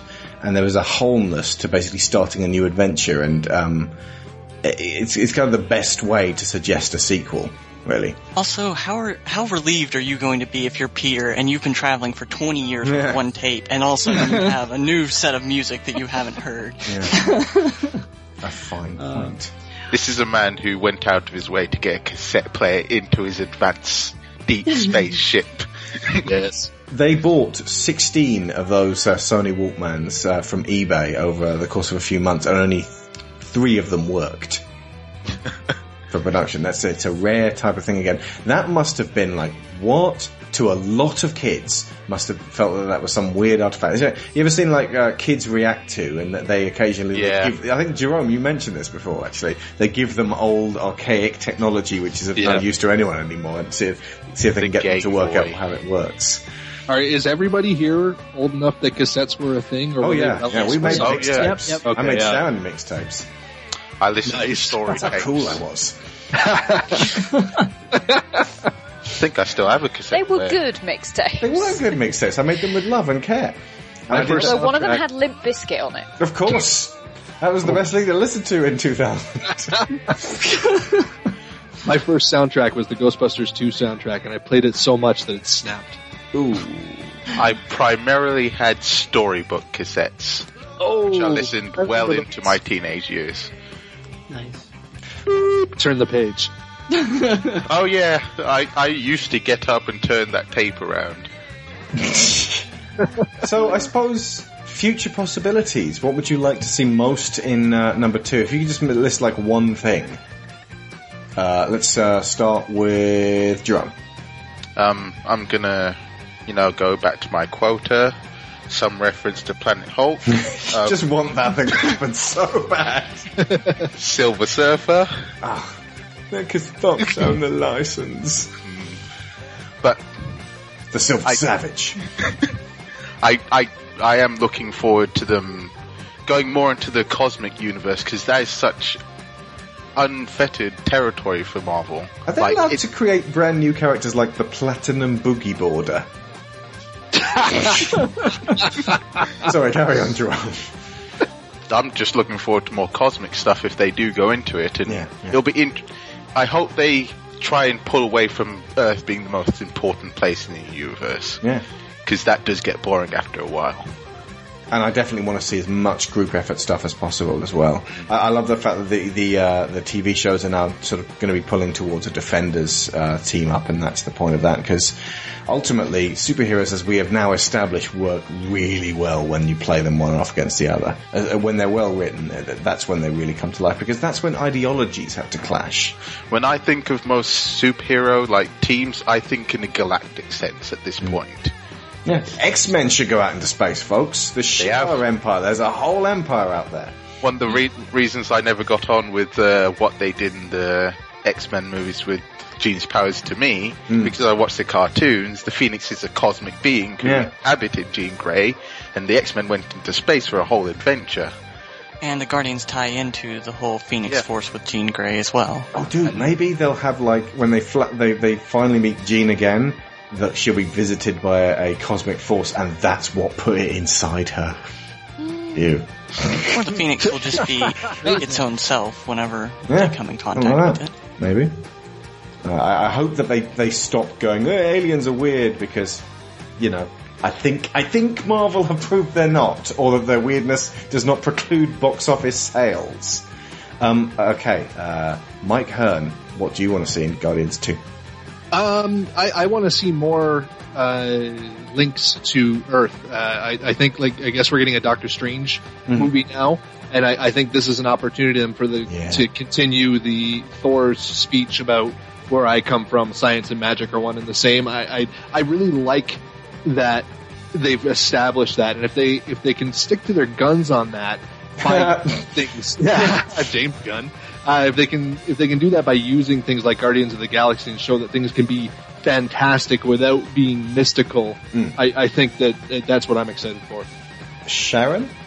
I suppose the opposite of the, the whole going out into the wider universe, I really want to see them interact with the Avengers. Yeah. Um, I, I want to see Well, I get a free one, that's the one I was Star Lord. Well, indeed, but I, I, I, I want to see Star Lord's not 100% of a dick going up against Tony? Stark's mostly 100% of a dick when he when he's not really trying, and Steve's not at all a dick, and just how that whole You want to see 180% of a dick fight? no. Stop twisting my words. Um, I just. I, What about 12%? An argument could be made for, tw- for 15. it's better than 11%. Um, I am no, I just I, I want to see how they interact with, with established characters and, and how that Oh, yeah. informs on the the, uh, the Marvel universe rather than the actual universe. Lauren. Uh, well, I really want to see just more of the Guardians, especially Rocket, but I'd also really like to see the other three Infinity Gems, the Mind, Time, and Soul. That would be particularly interesting. but more than Purple one any, supposed to be, by the way? Um, well, I know the Tesseract is space, the Aether is reality, and the Sphere, the from Guardians, is power. So Mind, Time, and Soul are the only ones left, and Right. who knows what they're going to look like. Okay. Um, but more than anything else, I want to see that troll doll on Yondu's ship. Nah, of course, yeah. I didn't tie that together. Of course, he likes trinkets and he has them on his dashboard. Yeah, and, He and was that, that genuinely pleased with that. Yeah, when he looks at that, it wasn't like anger. He just looked proud, like a proud father. Yeah. And if that troll doll is not on the console of his ship whenever we see him again, they have missed a note. I think we should call it your grave. Rose. I would like to see a lot more of the intergalactic nature of the Marvel Universe and tying it back into some of our better known heroes. Um, Tony definitely going into space would be a really interesting way to take the character because after all the events that have happened in his history, he just decides to you know, throw it all away and go out to his next free enterprise, which is space itself. Um, more Rocket. Definitely more Rocket and Groot. I'd like to see a little more exploration can of their give you characters. a 180% guarantee of more Rocket and Groot. Those guys sold this movie, definitely. Just a little side here. What percentage of a plan did we have at the end of the movie by that point? I mean, I was thinking that by the time that we got there. Well, um, seeing as it ended with primarily a dance battle, I'd say about 10%. It actually went He down. lost two percent. Does improvisation increase or decrease the plan? Well, it, it it decreases because he tried to. He, have you ever seen a dance battle happen in real life? Yes. Yes, you don't I need to- have. I would like to see Captain Marvel. I know she's not, ne- she or he is not, uh, so Marvel, I suppose, is not necessarily linked with the Guardians and can stand quite well on her or his own. But, um, they are in a unique position since they deal with the Kree to basically be right there when Marvel gets to Earth and somehow sort of, sort of usher in the Captain Marvel movie. I want a Captain Marvel movie fairly bad. Agents of S.H.I.E.L.D. So, uh, look, I was kind of disappointed that uh, Ronan was killed here and destroyed because I really wanted to see Carol Danvers punch him in the face. After seeing it in Earth's Mightiest Heroes, it just felt really right that uh, she should be welcome to Earth. Now get the hell off my planet. so you say I should see Agents of Shield then? You, you Yeah. really need to finish it. If you haven't even started it, it's it's it's good. Well, I've It's- seen a couple of episodes, but I've been waiting for it to come out on DVD, and it's about to at the end of the month, I think. So uh, It gets All much do that. stronger whenever Captain America the Winter Soldier was released. After that point, everything starts to be tied together. isn't that like the tail then, end? Mm, no, it's halfway. the last half. Two-thirds. It's the last half. Twelve percent. You know, but the first, the first bit, in my opinion, the first bit gets a really bad rap. I, I, I really enjoyed it. It Okay. felt like it felt like Joss meets uh, X Files to me. Well, Yeah, as I said, we're I gonna totally get it. agree. We're gonna um, uh, watch it, and we're gonna do a, a podcast on it. So you'll hear that before we get to the next, which is spaceship, sp- sp- spaceship, Avengers Two. Look forward to see how I somehow bring up Planet Hulk and Silver Surfer in that one. Oh, I already got a, I already got a rumor about that. If you wanted to hear about it later. Yeah, I sure. I know the rumor you're talking about. I do. Before we go, I'll mention one of the loveliest, most physics-defying scenes in the movie. It's where Peter leaps out into the void and gives Gamora his space helmet, knowing full well he'll die as a result. We already know that deep down he's a good guy from his childhood frog rescue, but this allows him to illustrate to us not so much that he's a hero, but that he's capable of caring more about others than himself, even just for brief bursts of conscience. And that's really all this movie is about. The Guardians are not Superman. They have no responsibility whatsoever. Their name comes about as a joke of equal parts posturing and self-deprecating. But they give a shit. And often, that's all the galaxy needs. We are Groot.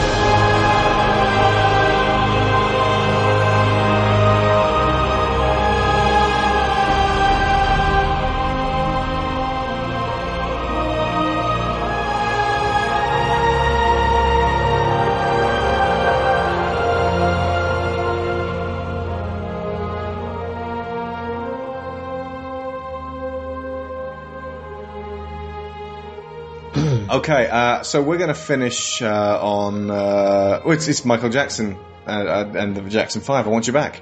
Yep. Okay.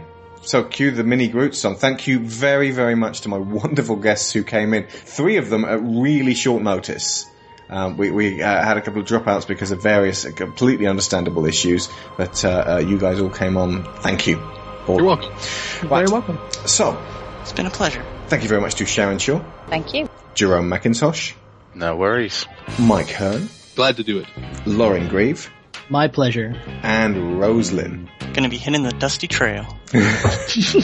Uh, so, I have been Alex Shaw, I've been Sharon Shaw. and Neural, Neural Handshake, Handshake complete. complete. Let's go do something good, something bad, bit of both.